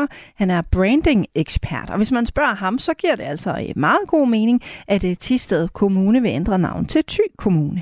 Man kan sige, at grundlæggende så er et navn det, man identificerer sig med. Så hvis man har et navn, man er tilfreds med, så giver det også genklang af noget, noget balance, men også det, at det kan stå for, for andre, som er nemmere at huske. Så hvis man har et godt navn, er det nemmere at huske, og dermed så kan man jo også tiltrække folk til en, øh, en, en kommune, hvis man har et godt kommunenavn, så, øh, så at sige. Så hvis man tænker, at Tisted, det er et ord, men Thy er et andet, så er det om ikke andet i hvert fald kortere og nemmere at huske. Måske også, når man tænker, at der er Cold Hawaii i ty, øh, man har tyøl, og man har alle mulige andre ting, som binder det op på noget relativt nemt at huske på. Så, så på den måde kan det være, at man gerne vil sætte fokus på nogle af de ting, som ty er kendt for, i forhold til hvad Tisted har været kendt for. Derfor giver det mening at skifte navn. Selvom der øh, har kun har været to kommuner, der har ændret navn siden kommunalreformen i 2007 trådte i kraft, så tror Werner Valør altså ikke, at øh, Tisted Kommune bliver øh, den sidste af sin slags. Jeg tror i hvert fald ikke, det er det sidste kommune, som skifter navn. Og øh, det har jo noget med, at hvis man ændrer en strategi, det kan sådan set være en virksomhed, det behøver ikke være en kommune, så kan det være med til at sige, nu vil vi noget andet. Altså det med at slå en streg i sanden. Og her ser jeg bare, at der kan sagtens være masser af kommuner, som gerne vil en anden vej end der, hvor de er i dag. Og i den forbindelse siger jeg, så vil vi også skifte navn. Og når man nu har sådan en nærliggende navn som Thy, som er, er kendt for verdens ting, og øh, og er måske også mere mundret end øh, nuværende navn, jamen så kan jeg ikke se nogen vej, eller noget, noget i vejen for at skifte navn. På trods af, at øh, branding-ekspert Werner Valør godt kan forstå, at kommunerne ændrer navn, så har han altså stadigvæk forståelse for dem, som ikke mener, at det er en god idé. Han understreger nemlig, at det ikke bare er sådan lige er at skifte navn, hverken for kommunerne eller os selv det er jo det, der er med navneskift. Nu har jeg selv skiftet mit øh, fornavn og efternavn ud på øh, en og samme tid, og det gav også ringe i vandet. Så der, der er en eller anden form for nogle følelser, der kan være koblet op på et navn, eller man, man kender det som en meget bestemt identitet. Og derfor så vil det, uanset hvad, når man skifter navn, altid sende nogle, nogle bølger i gang, eller nogle ringe øh, i vandet. Så øh, det kan jeg sagtens forstå. Og jeg kan også godt forstå, at man har måske endda nogle minder omkring den kommune ved det navn, og deraf kan der også komme nogle frustrationer. Hvorfor skal det hedde noget andet? Er mine minder ikke øh, gode nok? Så det, det, det, det kan sende rigtig mange bølger i gang, øh, på både positiv vis, men bestemt også negativt. Og det sagde altså Werner Valør, som er branding-ekspert og serie iværksætter. Og øh, så velkommen til dig, Niels, på 74 fra Humlebæk. 73, men det er okay. Ej, jeg løg dig ældre. Det skal jeg altså beklage, ja, i, i, den, I den ende er det jo meget vigtigt. ja, hvis jeg Nej, skal lige så kunne jeg da have løjet dig yngre. Ja, i, i Hummelbæk, hvor jeg bor, der var der jo i gamle dage, der var der jo et, et fiskerleje nede, der hed Sletten, og så var der et, der hed Gamle Humlebæk. Og der tror jeg, man var meget mere sådan stamme orienteret og kendte hinanden ud og vidste, hvor man hørte hjemme. Og så havde vi rent faktisk en bæk, der løb igennem, og det har vi stadigvæk, der løb igennem skoven og så ned til Øresund, som så øh, åbenbart var, var genstand for navnet Humlebæk. Ikke? Mm. Men i dag, der kan man sige, der er byen jo vokset og vokset sammen, kan man sige, og øh, der hedder det Fredensborg Hummelbæk Kommune, og, øh, og, og har så også fået, fået Kokkedal øh, med, ikke? Så, så, så, så tingene skifter jo hele tiden, øh, kan man sige, uden at vi egentlig bemærker det sådan synderligt. Mm. Og jeg tror heller ikke, folk de har den samme fornemmelse eller stammekultur, som man måske havde i, i gamle dage, hvor, hvor af, af, af områderne var mere øh, hvad skal man sige, små, og hvor man var meget mere sådan afhængig af hinanden på en eller anden måde, og kendte hinanden og snakkede sammen og gjorde ved hvad. Ikke? Men hvordan har du det med, at, øh, at tiderne, altså også navnene, skifter? Jamen altså, så længe at øh, navne, øh, kan man sige, er, er det eneste, man skifter, så længe man ikke nedlægger naturen eller, eller på anden måde øh, laver om på det hele, så man ikke kan kende det igen, så, så er jeg sådan set ligeglad med, hvad, hvad, hvad det hedder, fordi jeg har jo heller ikke noget specielt forhold til, til navnet som sådan, men jeg har jo jeg har et forhold til området her, hvor jeg er født og opvokset og har gået i skole og spillet fodbold osv. Så, videre, så, videre. så jeg, men man, man, får, man, man er, bliver jo lidt, øh, du ved, man slår sine rødder der, hvor man er født og opvokset, hvis ellers man bliver hængende, og så, så øh, har man jo mange historier og minder, som, som måske binder en til, mere til det område end, end Hillerød eller København eller et eller andet sted, mm. hvis man nu tager et andet sted hen, ikke? Så det er ikke noget, der gør en forskel, hvad, hvad kommunen hedder? Nej, det, det, det er bare, altså for, for mig er det jo også, ligesom det blev sagt før, ligesom det er jo en, en form for identitet, ikke? Altså at man har et eller andet, man kan pege på og sige, det er der, jeg hører hjemme, og det hedder sådan, og så videre. Så man har sådan en, en, en indikation og en, en, en genkendelse på en eller anden måde, men, men om det hedder det ene eller det andet, øh, det, det, det, det, det tror jeg sgu er lige meget, men, men mm. på den anden side, så kan jeg jo heller ikke rigtig se, hvorfor man pludselig skulle øh, begynde at, at, at lave om på det. Øh, det, det, det, det kan jeg ikke se logikken i. Mm. Niels, tak fordi du havde lyst til at være med. Jamen, øh, det var så lidt. Ha' en fortsat god dag. I lige måde. Og øh, Cesur, også tak, fordi du havde lyst til at være med som fast lytter på emnet her. Det var så lidt. Du lytter til Radio 4. Måske fordi du ikke allerede har bestemt dig for, hvad du mener om alting. Radio 4. Ikke så forudsigeligt. Siden 28-årige Mike Fonseca for halvanden uge siden forlod Moderaterne og gik på sygeoverlov, er der blevet talt øh, meget om hans forhold til en 15-årig pige. Mike Fonseca er oven på sagen blevet øh, politianmeldt for grooming, og det er, når et barn eller en ung bliver manipuleret af en voksen til at udføre øh, ofte seksuelle handlinger. Men den seksuelle lavalder i Danmark er altså i 15 år, og derfor har det tidligere medlem af Moderaterne ikke begået noget ulovligt, medmindre han bliver anklaget og dømt for øh, grooming. Og netop derfor mener flere, at der er behov for at diskutere den seksuelle lavalder. I sidste uge skrev forfatter Harald Toksvær blandt andet sådan her i et indlæg i Ekstrabladet. Der er noget virkelig syret over, hvordan vi gang på gang kan have gigantisk omdiskuterede sager om grænvoksne politikere og magtmænd, der ustraffet boller med børn, og alligevel ikke engang i levende minde har haft en eneste alvorlig debat om måske at gøre det ulovligt for voksne mennesker at bolle med børn. Han foreslår, at den seksuelle lavalder bliver hævet til 18 år. Og også øh, Christine Marie Pedersen, der er medlem af Rød Grøn Ungdom, som er det ungdomsparti, der samarbejder med Enhedslisten, ser gerne, at den seksuelle lavalder bliver hævet i kølvandet på sagen om Mike Fonseca. Omvendt så mener Liberal Alliances Ungdom, at den seksuelle lavalder ligger fint på de 15 år. Det er Mike Fonseca og ikke aldersgrænsen, der er problemet, lyder det. Jeg taler med både Christine Marie Pedersen og med øh, en repræsentant fra Liberal Alliances Ungdom senere i øh, programmet, men jeg vil altså også meget gerne høre fra dig. Spørgsmålet er kort og godt, om den seksuelle lavalder skal hæves. Du kan være med i debatten ved at ringe ind på 72 30 44 44, eller du kan sende en sms på 1424. Radio 4. Ikke så forudsigeligt. Og så øh, velkommen til dig, Peter Finger. Tak skal du have fast lytter på øh, emnet her, 58 år og bor i øh, IKAST. Peter, mener du, at den øh, seksuelle lavalder skal hæves? Det er i hvert fald øh, en, øh, en diskussion, en debat, jeg synes, vi skal tage op, både ude i, i samfundet og øh, på det politiske niveau.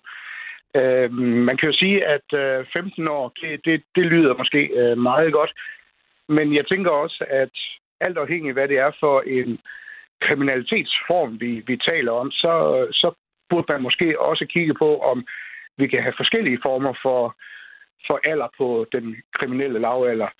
Øhm, loven siger jo egentlig også, at øh, man godt kan øh, have en kriminel lavalder, hvis man er imellem 15 og 18 år. Øh, hvis man for eksempel er i et autoritetsforhold. Det kan være en, en lærer eller en omsorgsperson, eller i det her tilfælde, hvor vi snakker om Mike Fonseca, Øh, han er jo en autoritet, han er jo en, øh, en person med status, og øh, det er jo det her, som grooming så øh, blandt andet handler om, at øh, han med sin status kan gå hen og påvirke et, et unge så, så, så jeg tænker, at den kriminelle lavhandler måske lige præcis i det her specifikke øh, øh, område godt kunne måske hæves til, til, til 16, fordi det handler jo i bund og grund om at, at beskytte vores børn og beskytte vores øh, unge mennesker øh, mod mod nogle ting. Mm. Så ja. Og når du siger den kriminelle lavalder, så mener du den seksuelle lavalder, ikke også? Jo, det, det er korrekt. Det er godt. Bare lige for øh, at få, øh, få styr på det. Men lige med et enkelt år, siger du, øh, hvad tror du, det vil gøre forskel? Ja, det giver i hvert fald øh, det unge menneske et år mere til at, at blive moden i, i sin, sin egen holdning til, til, hvad der sker øh, omkring vedkommende. Øh, på det år, der, der, der bliver man i hvert fald måske øh, lige en tak mere øh, opmærksom på, øh, hvad der sker i ens liv. Øh, og, og, og så, øh, som sagt, så beskytter vi jo så også det unge menneske øh, mod, mod de her øh, seksuelle øh, overgreb, som, som, som kan forekomme vel, øh, ved en folketingspolitiker, som vi har hørt om øh, mange gange. Så, så for mig handler det jo om at beskytte de, vores børn og vores unge Øh, og det kan vi jo blandt andet gøre ved at, at hæve den. Måske øh, skulle man hæve den i bund og grund helt til 18, men øh, ah, så er vi måske ude i, i lidt øh, i, i, i, på den store klinge. Men, øh, men, men 16 et enkelt år, det, det, det tror jeg også kunne, kunne, kunne være en god idé. Ja, Peter, øh, jeg vender tilbage til dig. Vi skal faktisk også tale om det her øh, med netop de 18 år, og om det er noget, som ville give mening. Lytter til Ring til Radio 4. Formentlig gør Fonseca ikke noget ulovligt, med mindre altså hans handlinger af en domstol vurderes som grooming. Hvis vi reelt mener, at det er så moralsk forkasteligt, kan vi som samfund ikke bare acceptere, at den lovgivning, der tillader dette, forbliver uændret.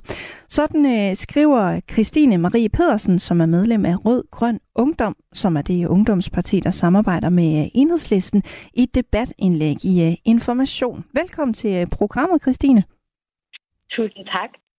Hvad skal den seksuelle lavalder lægge på, hvis det står til dig? Øh, ideelt 18 år, men med forbehold. Med hvilke forbehold? For eksempel at sikre, at, at unge mennesker stadig kan have sex uden at blive kriminaliseret. Øhm, men egentlig sådan på bundlinjen er det jo mega svært at bevise grooming, og derfor er det vigtigt at vende lovgivningen om, så vi kan forebygge øh, de her meget ulige forhold mellem meget, meget unge mennesker og voksne. Du skriver jo også øh, i dit debatindlæg, at øh, vi skal finde inspiration hos Kanada. Hvad er det, øh, Kanada gør i forhold til det her med samtykke, som vi også burde gøre herhjemme? Øh, I Kanada er den seksuelle lavalder øh, sat til 16 år, men øh, som det sidder lige nu, så kan for, øh, unge mennesker i Kanada, øh, som er 14 og 15, øh, give samtykke til personer, som er mindre end 5 år ældre end dem selv. Og så som 16 og 17 år, så kan man ikke give samtykke, hvis der for eksempel er tegn på øh, udnyttelse i en relation, hvis der øh, for eksempel er en meget stor aldersforskel. Mm. Og øh, ja, vi burde implementere lovgivning herhjemme, da det, altså, det er en meget nuanceret øh, lovgivning, der er med til at beskytte eller unge fra grooming. Mm. Risikerer man ikke at kunne komme i klemme, hvis vi sætter øh, grænsen ved 18 år, og man er ung under 18 år? Altså skal man stadigvæk have mulighed for at have sex, hvis man er under 18? Altså, det er jo selvfølgelig en gråzone, men, men selvfølgelig skal man kunne det. Øh, det er vigtigt at fastsætte en minimumsalder, men det allervigtigste med, med den her lovgivning er at kunne beskytte børn og unge.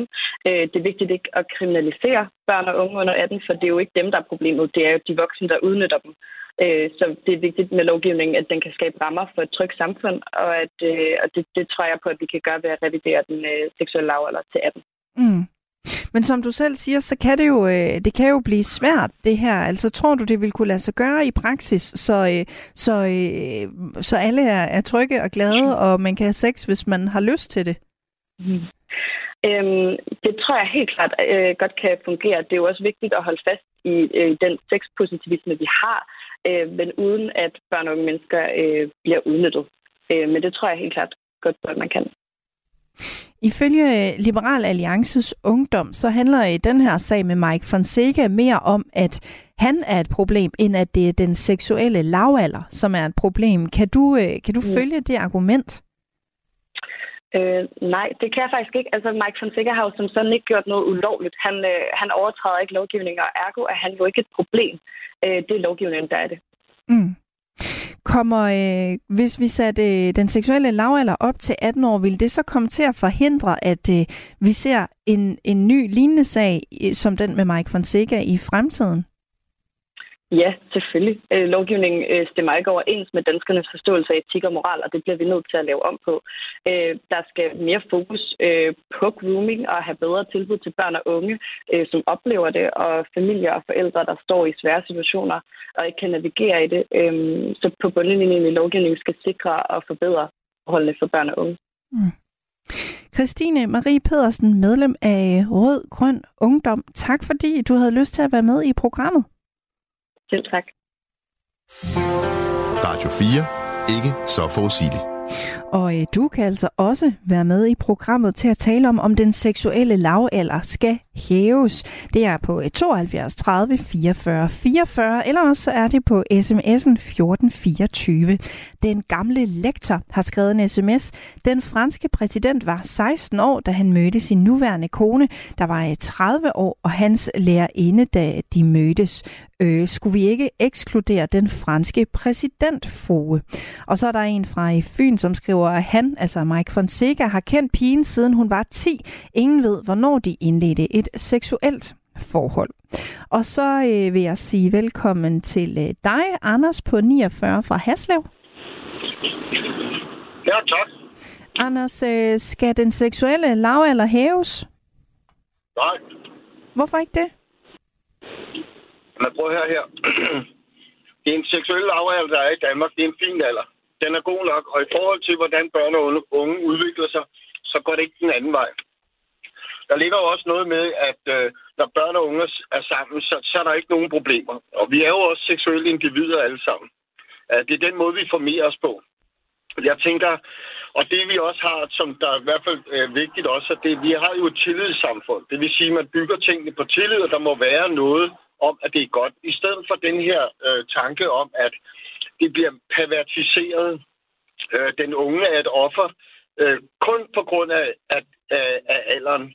Øh, og det har simpelthen ikke noget med virkeligheden at gøre. Hvis man stikker fingrene i jorden og arbejder med børn og unge til hverdag, så ved man, hvordan at rollefordelingen har ikke noget med alder at gøre. Det har noget med intellekt og øh, hvad hedder, med modenhed at gøre, kan man sige.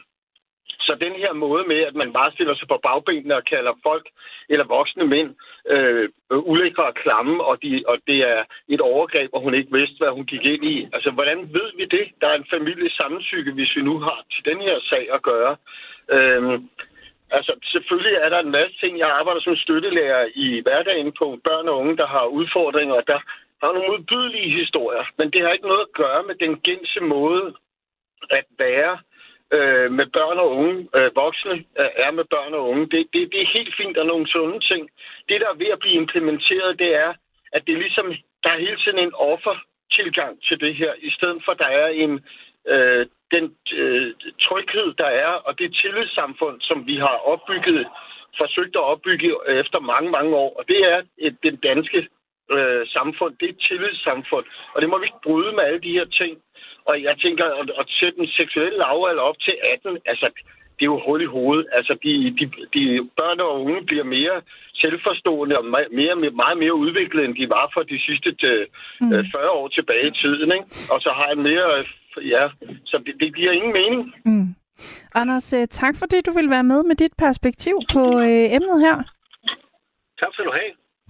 Og øh, du derude kan altså også være med til at diskutere, om den øh, seksuelle lavalder skal hæves. Det bliver på den anden side af nyhederne, men det er på 72 30 44 44 eller på sms'en 14 24. Og så skal jeg lige nu at sige, at øh, uh, Andersen talte om det her med, at man talte om, at øh, pigen her måske ikke vidste, hvad hun gik ind til. Det har der øh, ikke været tale om. De er altså kærester, og det er der ikke nogen, der på den måde siger noget til. Du kan ringe ind på 72 30 44 44 lytter til Ring til Radio 4. I dag med Signe Ribergaard Rasmussen. Sagen om det tidligere medlem af Moderaterne, Mike Fonseca og hans 15-årige kæreste har sat gang i debatten om den seksuelle lavalder. For den seksuelle lavalder i Danmark er netop 15 år, og derfor så har øh, Mike Fonseca som udgangspunkt ikke gjort noget ulovligt. Spørgsmålet er så, om den her sag viser, at der er behov for at ændre den seksuelle lavalder, og om det ville forhindre lignende sager i fremtiden. Så hvad mener du? Skal den seksuelle lavalder hæves? Du kan være med i debatten. Det kan du ved at ringe ind på 72 30 44 44, eller du kan sende mig en sms på 14 24. Du lytter til Ring til Radio 4. Anna, hun har skrevet på uh, sms'en, man glemmer, at manden kendte pigen fra hun var 10 år. Hvornår fik han uh, varme følelser for den lille pige? Michael Jensen fra Kolding skriver, hvis den seksuelle lavalder bliver sat op ved domstolene, da få nok at gøre. Danske unge har lige lavet en ny Danmarks rekord i klamydia-tilfælde, så jeg kan regne ud, at det ikke kun er glansbilleder, de unge bytter. Og øh, så skriver Harris på 34 en øh, meget interessant sms. Han skriver, da jeg var 15, havde jeg sex med en kvinde på 28. Det var smukt og lidenskabeligt. Det var mig, som lagde an på hende, og jeg fantaserer stadig om oplevelsen den dag i dag, og jeg er 34 år. Det ville pine mig, hvis hun skulle kriminaliseres for noget, vi begge to havde lyst til. Og så øh, vender jeg tilbage til dig, Peter, fast lytter på, øh, på det her emne det er jo svært, når det handler om, øh, om sådan nogle relationer her, hvor begge har lyst, men der er en stor aldersforskel. Er der noget at, øh, at stille op med sådan nogle forhold, tror du? Altså følelser kan vi jo, kan vi jo desværre ikke gøre så meget ved. Øh, men men øh, det er jo også i de situationer, hvor, hvor der måske øh, ligger noget andet øh, bag, øh, at, at mennesker er, er seksuelt sammen. Og, og, og det er jo grooming, vi blandt andet kommer ind på. Har Mike Fonseca eller, eller andre i samme situation udnyttet den her position, han har, han har stået i, og til, til at, at, at gøre nogle ting. Øhm, men selvfølgelig, følelser kan vi ikke gøre noget ved, og Øh, og, og, og så, øh, så vil det jo nok ske øh, alligevel. Men jeg synes jo, at øh, der, der er to sager i det, og der, der er den lovmæssige, og så er den moralske. Og, og, og, og de ting øh, hænger ikke øh, nødvendigvis øh, allerbedst sammen. Så, så man skal jo på en eller anden måde have det til at gå op i en, en, en større enhed. Og, og følelser, det, ja, det, det får det måske ikke til at gå op i en større enhed, fordi de er svære at, at kontrollere, kan man sige. Mm. Men hvorfor, hvorfor hænger det ikke sammen? Kan du ikke sige lidt mere om, hvad du, hvad du mener med det? Øhm, ja, men, men, men altså, øh, hvis vi tager den, den, den lovmæssige del, så, så synes jeg, det passer meget godt, at, at vi beskytter vores, øh, vores børn og vores unge øh, så meget, som det kan, overhovedet kan lade sig gøre. Ikke? Og jeg erindrer en, en minister for ikke så forfærdeligt mange år siden, øh, som netop øh, gik ind i en sag om at beskytte unge piger mod, mod, mod øh, modne mænd eller, eller voksne mænd. Øh, og, og det synes jeg sådan set er, er, er det aller, aller vigtigste. Det er, at vi, vi beskytter så langt vi overhovedet øh, kan. Men jeg vil også sige, at, at moralsk, der burde samfundet måske lige øh, tage op til debat, øh, at vi som individer øh, tænker lidt over, hvad det er for nogle, nogle ting, vi, øh, vi, vi laver, og, og, og hvad det er, vi, vi kan påvirke. Øh, og, og at man i skolerne også øh, forbereder de unge mennesker øh, til den øh, voksne verden, de er på vej ind i, øh, og, og, og lærer dem og, og kan sige fra og, og gennemskue tingene øh, lidt, lidt bedre. Øh, så, så der er mange øh, aspekter, der skal, der skal tages øh, hensyn til, men, men jeg synes, vi som samfund øh, øh, skal gøre alt, hvad vi kan for at, at, at beskytte de, de unge mennesker og vores børn. Øh, og det kan vi jo da blandt andet ved at lige at, at sætte den kriminelle lavalder op med, øh, med et enkelt år. Øh, og så ved jeg godt, at der, der var en, som nævnte før, øh, siger, at så får domstolen nok at lave. Ja, ja, men altså, det, det, det skal vi jo kun være glade for, at vi har et retssamfund, som vi har. Øh, og så må det jo koste det, det koster. Men øh, vi skal beskytte vores unge mennesker øh, så meget, som vi overhovedet kan. Mm. Øh, også øh, moralsk. Mm. Godt. Jamen, øh, tak for, øh, for det, Peter. Vi taler, øh, vi taler mere om det her i øh, de næste cirka 20 minutter. Du kan altså også være med til at tale om, den seksuelle lavalder skal hæves, og det kan du være at ringe ind på 72 30 44 44. Radio 4. Ikke så forudsigeligt. Før nyhederne, der talte jeg altså med øh, Christine Marie Pedersen, som er medlem af Rød Grøn Ungdom, og som mener, at den seksuelle lavalder bør hæves. Men det er ikke alle, som synes, at det er øh, vejen frem. Blandt andre Liberal Alliances Ungdom er øh, skeptiske over for den idé. Og så vil jeg sige velkommen til dig, Mathias Harbo, ordfører i netop Liberal Alliances Ungdom. Jo tak, jo tak. Hvorfor skal den seksuelle lavalder ikke hæves? Jamen, øh, helt grundlæggende så øh, mener vi jo, at, øh, at unge mennesker, som, som har fyldt 15 år, er gamle nok til at vælge, hvem de vil have sex med. Øhm, vi synes, at, øh, at staten lidt skal blande sig udenom de her moralske forhold, som der jo er ved det. Øh, det, vi har meget imod, det er jo så grooming-delen, hvor ældre mennesker jo så har øh, nogle hvad skal man sige, forhold til, til mindreårige, som så udvikler sig til, til følelsesmæssige forhold senere. Det synes vi, hvis man skal sætte ind over for. Men, men den seksuelle, seksuelle lavalder, den har vi egentlig ikke noget imod, at den er på 15 år. Mm.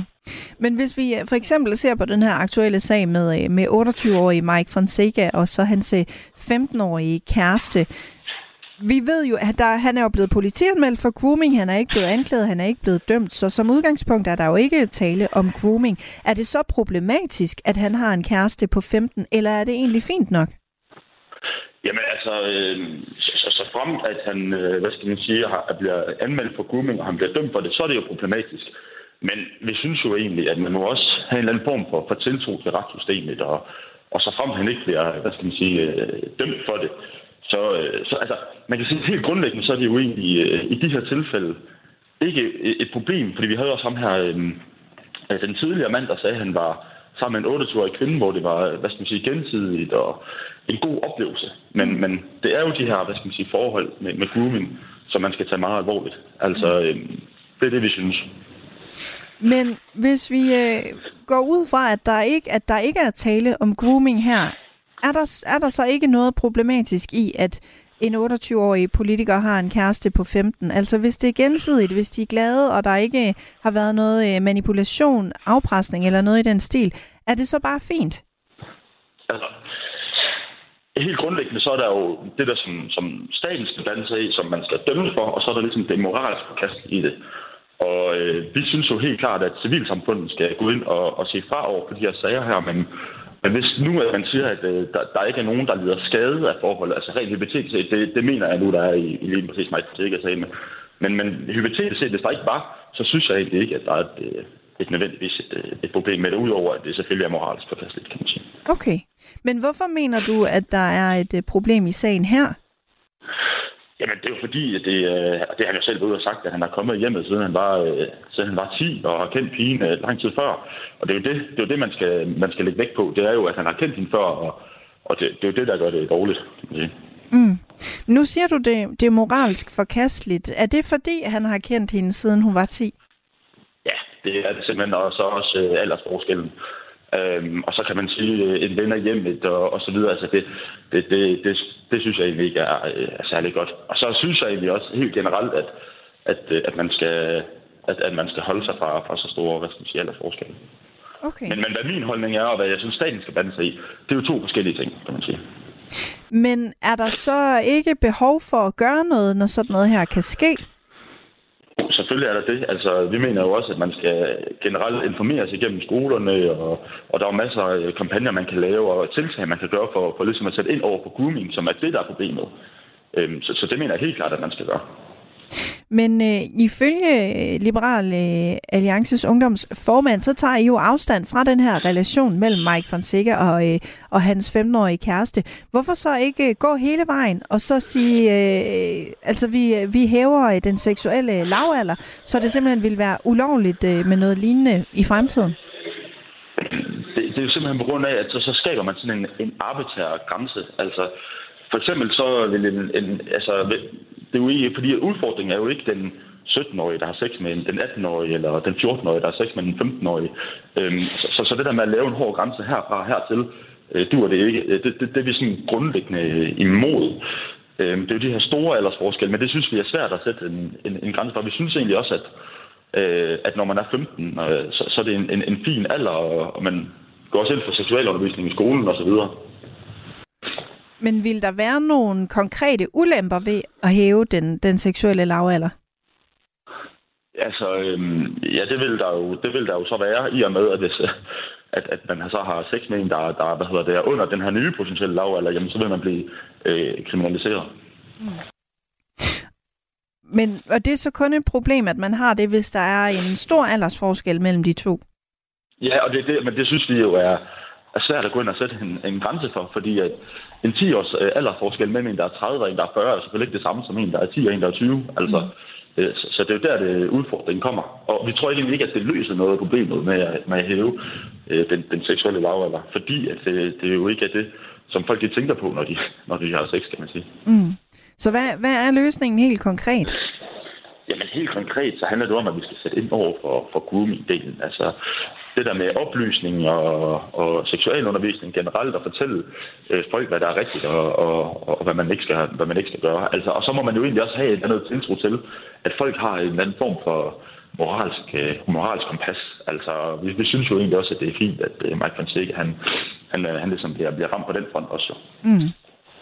Mathias Harbo, ordfører i øh, Liberal Alliances Ungdom. Tak fordi du havde lyst til at være med i programmet.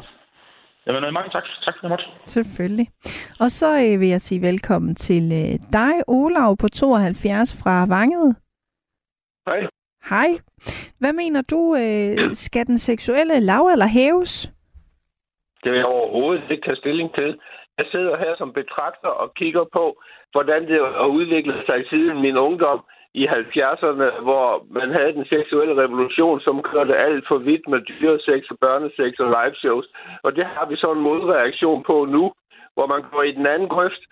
Og der kommer helt sikkert en modreaktion på det igen om 30 år, hvor man så øh, går tilbage, ikke helt så vidt som i 70'erne, men helt lidt tilbage til noget af det, man havde tidligere. Og derfor vil jeg overhovedet ikke udtale mig, fordi min udtalelse var latterlig ud om 30 år. Så jeg vil ikke stilling til sådan noget trend, sådan noget, sådan noget som ændrer sig med tiden. Det øh, betragter jeg bare. Men tror du, det kommer til at ændre sig, så man øh, får et mere positivt syn på øh, en 28-årig, som har en 15-årig kæreste? Om 30 år? Det vil jeg tro, der er stor sandsynlighed for. Så mener du... Fordi der kommer en reaktion altid. Altid, når der har været en aktion, så kommer der en reaktion. Det, og det tror jeg også, vi kommer til at se igen. Og, og hvis det her var sket i 70'erne, så var der ingen, der havde løftet løgnruden. Men det her, det handler jo også om moral. Altså, tror du også, at moral ja, den skifter ændrer, over tid? Den ændrer, den ændrer sig hele tiden. Okay. Men har du, har du selv en holdning til, til spørgsmålet her? Nej, det tør jeg ikke rigtigt, fordi jeg kender jo ikke de personer. Jeg kan ikke sige, øh, det, det, vil, det, vil, det vil jeg ikke. Altså, i princippet kan man godt gå ind og sige, uha, den aldersforskel er for stor, og det er den måske nok. Men jeg kender ikke personerne, og, og jeg ved, at tilbage fra fortiden, der kunne sådan noget... Så, ved du hvad, i 70'erne var det ikke helt ualmindeligt, at gymnasielærer gik i seng med deres elever. Mm. Men handler det ikke også om, at vi er blevet klogere siden da? Jo, så dengang var man så blevet klogere siden 60'erne, hvor man ikke måtte gå i seng med hinanden, før man, før man blev gift. Så noget, det skifter hele tiden. Mm. Okay, så du tror simpelthen, at, øh, at det kan være, at vi har et, et helt andet syn på det? Øh? Jeg tror, vi har jeg, jeg, skal, jeg vil ikke vurdere noget moralsk af den slags, men jeg tror, at de der syn, de skifter hele mm. tiden. Okay. Men i, det går i bølger. Mm. Olav, øh, tak fordi du havde lyst til at være med. Ja, velbekomme. Ja. Og du kan altså også være med til at øh, debattere, om den seksuelle lavalder skal sættes op eller ej. Og øh, det er altså ved at ringe ind på 72 30 44 44, eller det er ved at øh, sende en sms på 14 24. Jan Klatrup, han skriver, at lovgivning og moral bør følges ad. Måske skulle man indføre, at der kun må være et års forskel op til øh, 15 år, og tre års forskel op til øh, 18 år. Hvad siger du til, øh, til det, Peter? ja, det, det var da en, en måde at løse problemet på. Ja. Øhm, så, så er vi jo da i hvert fald sikre på, at uh, det er først, når man er myndig, når man er 18 år, at, at man, man selv kan bestemme. Uh, jeg ved ikke rigtig, om det kan lade sig gøre ude i den virkelige verden, at, uh, at uh, det kun er 15 og 16 år, der så må have sex med hinanden, og ikke 15 og 17 år. Øh, så, så, men det er da en måde at løse det på. Jeg tror ikke, det kommer til at fungere ude i den virkelige verden. Så, så, så vil jeg hellere sætte øh, øh, den seksuelle lavalder et, et enkelt år op, og så håbe på, at det år, det, det, det giver lidt mere øh, forståelse hos de unge mennesker om, øh, hvad, hvad, hvad de skal passe på ude i den virkelige verden. Så. Mm. Men der kunne det jo, hvis man sætter øh, den seksuelle lavalder op med et år, så vil jo en 18-årig for eksempel heller ikke kunne have sex med en 15-årig. Vil det, altså, er, der, er det en, er det en for stor øh, aldersforskel, 15 og 18 for eksempel? Jamen, jeg kan godt se, at, øh, at, at der er nogle dilemmaer i, i, i, i det her, og, og jeg ved også godt, at unge mennesker i dag begynder måske deres seksuelle øh, aktivitet øh, omkring 15 års alderen, så, så om det ene år i, i praktisk også øh, egentlig øh, kommer til at, at, at fungere sådan rent øh, øh, ja, praktisk. Øh, det er det, det, det store spørgsmål. Øh, lovmæssigt kan man sige, at hvis der, hvis der er en alder, en, en alt for stor øh, aldersspring imellem, øh, i det her for eksempel øh, Mike Fonseca, som er 28, og så helt ned det kan man måske godt uh, sige, at uh, jamen, der, der er et eller andet her, som, som ikke er, uh, er, er i orden. Uh, men, men, men det er et stort uh, dilemma, den her, uh, hvor gammel skal man være i forhold til hinanden, når man skal have sex med hinanden. Uh, så, så, så det er en debat, jeg tror, uh, vil være fin at, at, at få startet, og så... Uh, øh, skal vi nå et eller andet øh, fornuftigt punkt, hvor vi alle sammen kan, kan, kan sige, jamen øh, okay, det her det er i hvert fald med til at, at give en bedre forståelse, også moralsk, og, og samtidig måske også, øh, at, at loven den er, er, er passet til. Om den så skal blive på de 15 år, jamen det, det, det, det, det passer måske også meget godt. Altså, i, i, hos mig handler det bare om at beskytte øh, de unge mennesker, og specielt vores unge piger, øh, øh, så, så lang tid vi, vi kan, og det kan vi jo måske ved at rette lidt til hist. Så, men, men der er nogle dilemmaer i det, det er helt sikkert. Mm. Peter, øh, hæng endelig på, mens jeg siger øh, velkommen til øh, dig, Jan. Ja, hej. Hej, 63 år og, øh, og fra Korsør. Hvad mener du, øh, skal den seksuelle lavalder øh, hæves? Nej, jeg tror ikke, det kommer til at hjælpe noget. Nej, hvorfor ikke det? Fordi uh, piger er øh, tidligere moden en dreng og hver tid være nysgerrig, så øh, man kan godt hæve den, men øh, det løser ikke problemet. Altså, jeg synes, ansvaret ligger hos den ældre. Og nu, Mike, vi ved jo ikke nok om det. Det kunne være sjovt at høre, hvad pigen, som nu er 15, siger.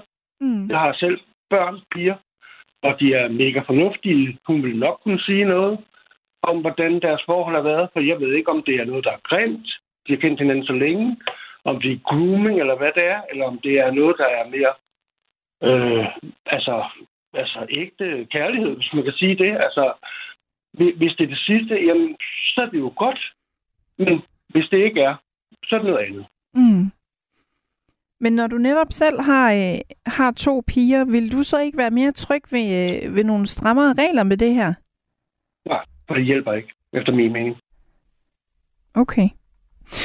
Men, Men hvad skulle det gøre godt for? Altså, nu har der været nævnt flere ting, både med mænd til ældre kvinder, og, øh, men, men det er jo sat den anden vej. Det er jo som oftest mænd i magtpositioner, som måske udnytter deres magtposition til at have ja, simpelthen sex med øh, unge kvinder, og de kan altså godt være over 15. Altså, jeg tror, alle sammen kender noget med modelverden og film og så videre og så videre, og det gælder mange arbejdspladser. Ikke? Så det er, jo, det, er jo, det er jo magtforholdet, som, som det gælder om efter min mening her. Ikke? Og hvis vi skal præparere vores unge piger, så må det være ligesom slikken til sidst i supermarkedet. At vi skal forberede vores unge piger på, at hvis de kommer ud på det der, så skal de være stærke nok til at øh, fornemme, det her, det er ikke noget, der bliver godt for dem selv, og så lad være. Mm. Så det handler simpelthen om at, øh, at forberede unge bedre på, øh, hvad de kan møde? Blandt andet. Så det er jo aldrig, ting er jo ikke enkelt, vel? Men, men det kunne jo være noget af det, man godt kunne gøre, forberede de unge piger på, at sådan noget kan de godt komme ud for. Og jeg mm. tror faktisk, at især dem, der er kønne, kan snakke rigtig meget mere om det, hvordan at, øh, der bliver ja, opfordre, skal man sige, gjort det muligt med, med den slags ting. Det ved vi alle sammen godt. Men nu siger du også øh, det her med, at det, det må være den voksnes ansvar. Hvad så i de her situationer, hvor øh, den voksne ikke tager ansvaret? Ja, det er jo et rigtig godt spørgsmål. Ja, hvad så? Jamen, så er det jo... Ja, altså, men altså, dem, der, der er over 18 år, som er myndige og kan stemme osv. osv. Altså, ansvaret må jo ligge højere hos den myndige person, end hos en, der er yngre, mener mm. Men det er rigtigt, det bliver da mega svært, og der er jo masser af ting med karriere, og nu bliver der nævnt noget med gymnasier eller universiteter og sådan noget. Altså, det foregår jo bare, ikke? Så, altså, det må være pigerne, der skal blive stærke og, og sige nej, hvad vil jeg sige. Okay.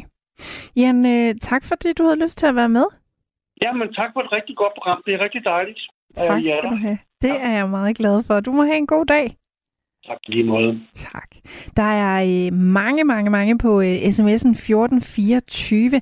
Der er en, som skriver, øh, sæt buksemyndigheden ned til 13 år, så de 13-14-årige kan hygge sig. Hvis du er over 15, skal du have lov af vedkommendes forældre. Hvis du er over 18, må du ikke. Annette, hun skriver, i seksuelle sammenhænge er der overvejende kun de to involverede parter, der kender sandheden. Og det kan der øh, nok endda være forskellige opfattelser af. Det vil øh, efter al sandsynlighed give politi og domstole mere at tage sig af, og der er øh, rigeligt af sager i forvejen. Vi må nok bevare den nuværende seksuelle lavalder, som den er. Og så velkommen til dig, Bo på 63 fra Næstved. Hej. Hej. Hvad mener du, skal den øh, seksuelle lavalder hæves?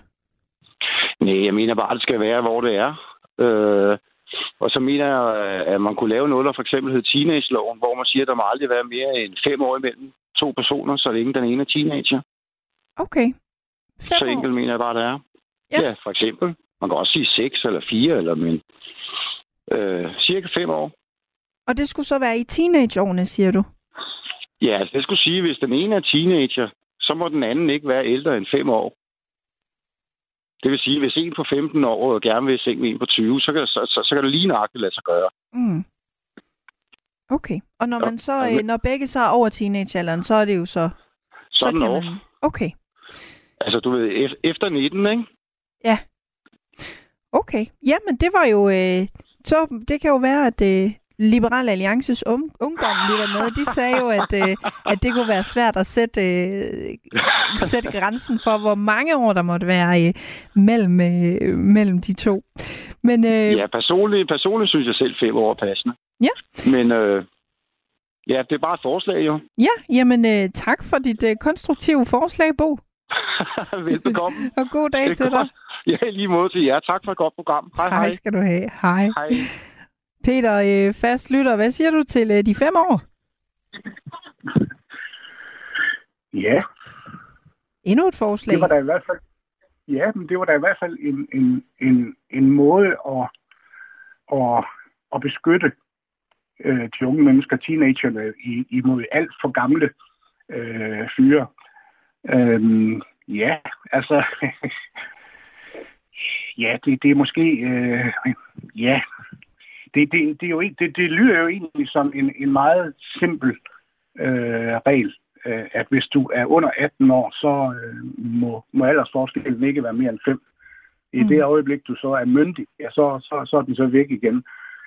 Øh, ja, jeg, jeg vil ikke udelukke, at, at det var en, en, en, en god og simpel måde at, at, at løse problemet på. Øh, så tror jeg også, at de unge mennesker passer lidt bedre sammen. Altså hvis det er en på 15 og en på, på 19, så, så hænger det sådan lidt mere, mere sammen, også øh, aldersmæssigt og følelsesmæssigt måske over for hinanden. Og så er vi i hvert fald væk fra det her øh, grooming, øh, den her grooming-situation. Så jeg vil ikke udelukke, at, øh, at, at, at det var noget, man, man, man skulle tænke over. Det, det, det, ja, det er et alternativ, det må man sige. Ja, det må man da. Og øh, det bliver også øh, faktisk nogenlunde, hvad vi når i øh, programmet i dag, så jeg vil sige øh, tak til dig, Peter, fordi du havde lyst til at være med som øh, fast lytter. Jamen, jamen øh, velbekomme, og have en god dag til alle lyttere, så tak for det. Jo, tak, og øh, også rigtig god dag til, til dig, Peter. Og så har jeg altså lyst til lige nu at få en sms med fra Lars. Han skriver, i 1995 var jeg 15, og der havde jeg sex med vores rengøringsdame på efterskolen, og hun var 38, men som en anden lytter skrev, så havde vi jo begge lyst, og der var der heller ikke nogen, der stillede spørgsmålstegn ved det andet, end øh, at der blev sagt, at man jo skulle passe på. Det var altså, øh, hvad vi nåede at komme omkring i øh, dagens udgave af Ring til Radio 4. Tak fordi I har øh, lyttet med, ringet ind og skrevet ind. Om lidt så kan du lytte til vores forsvarsmagasin Frontlinjen, som blandt andet skal handle om den strid, der lige nu er på grænsen mellem Finland og Rusland. I går meldte Finland nemlig ud, at man helt vil lukke grænsen til Rusland. Der er mere Ring til Radio 4 og nye aktuelle emner igen i morgen, når klokken bliver 9.05. Du har lyttet til en podcast fra Radio 4. Find flere episoder i vores app, eller der, hvor du lytter til podcast. Radio 4. Ikke så forudsigeligt.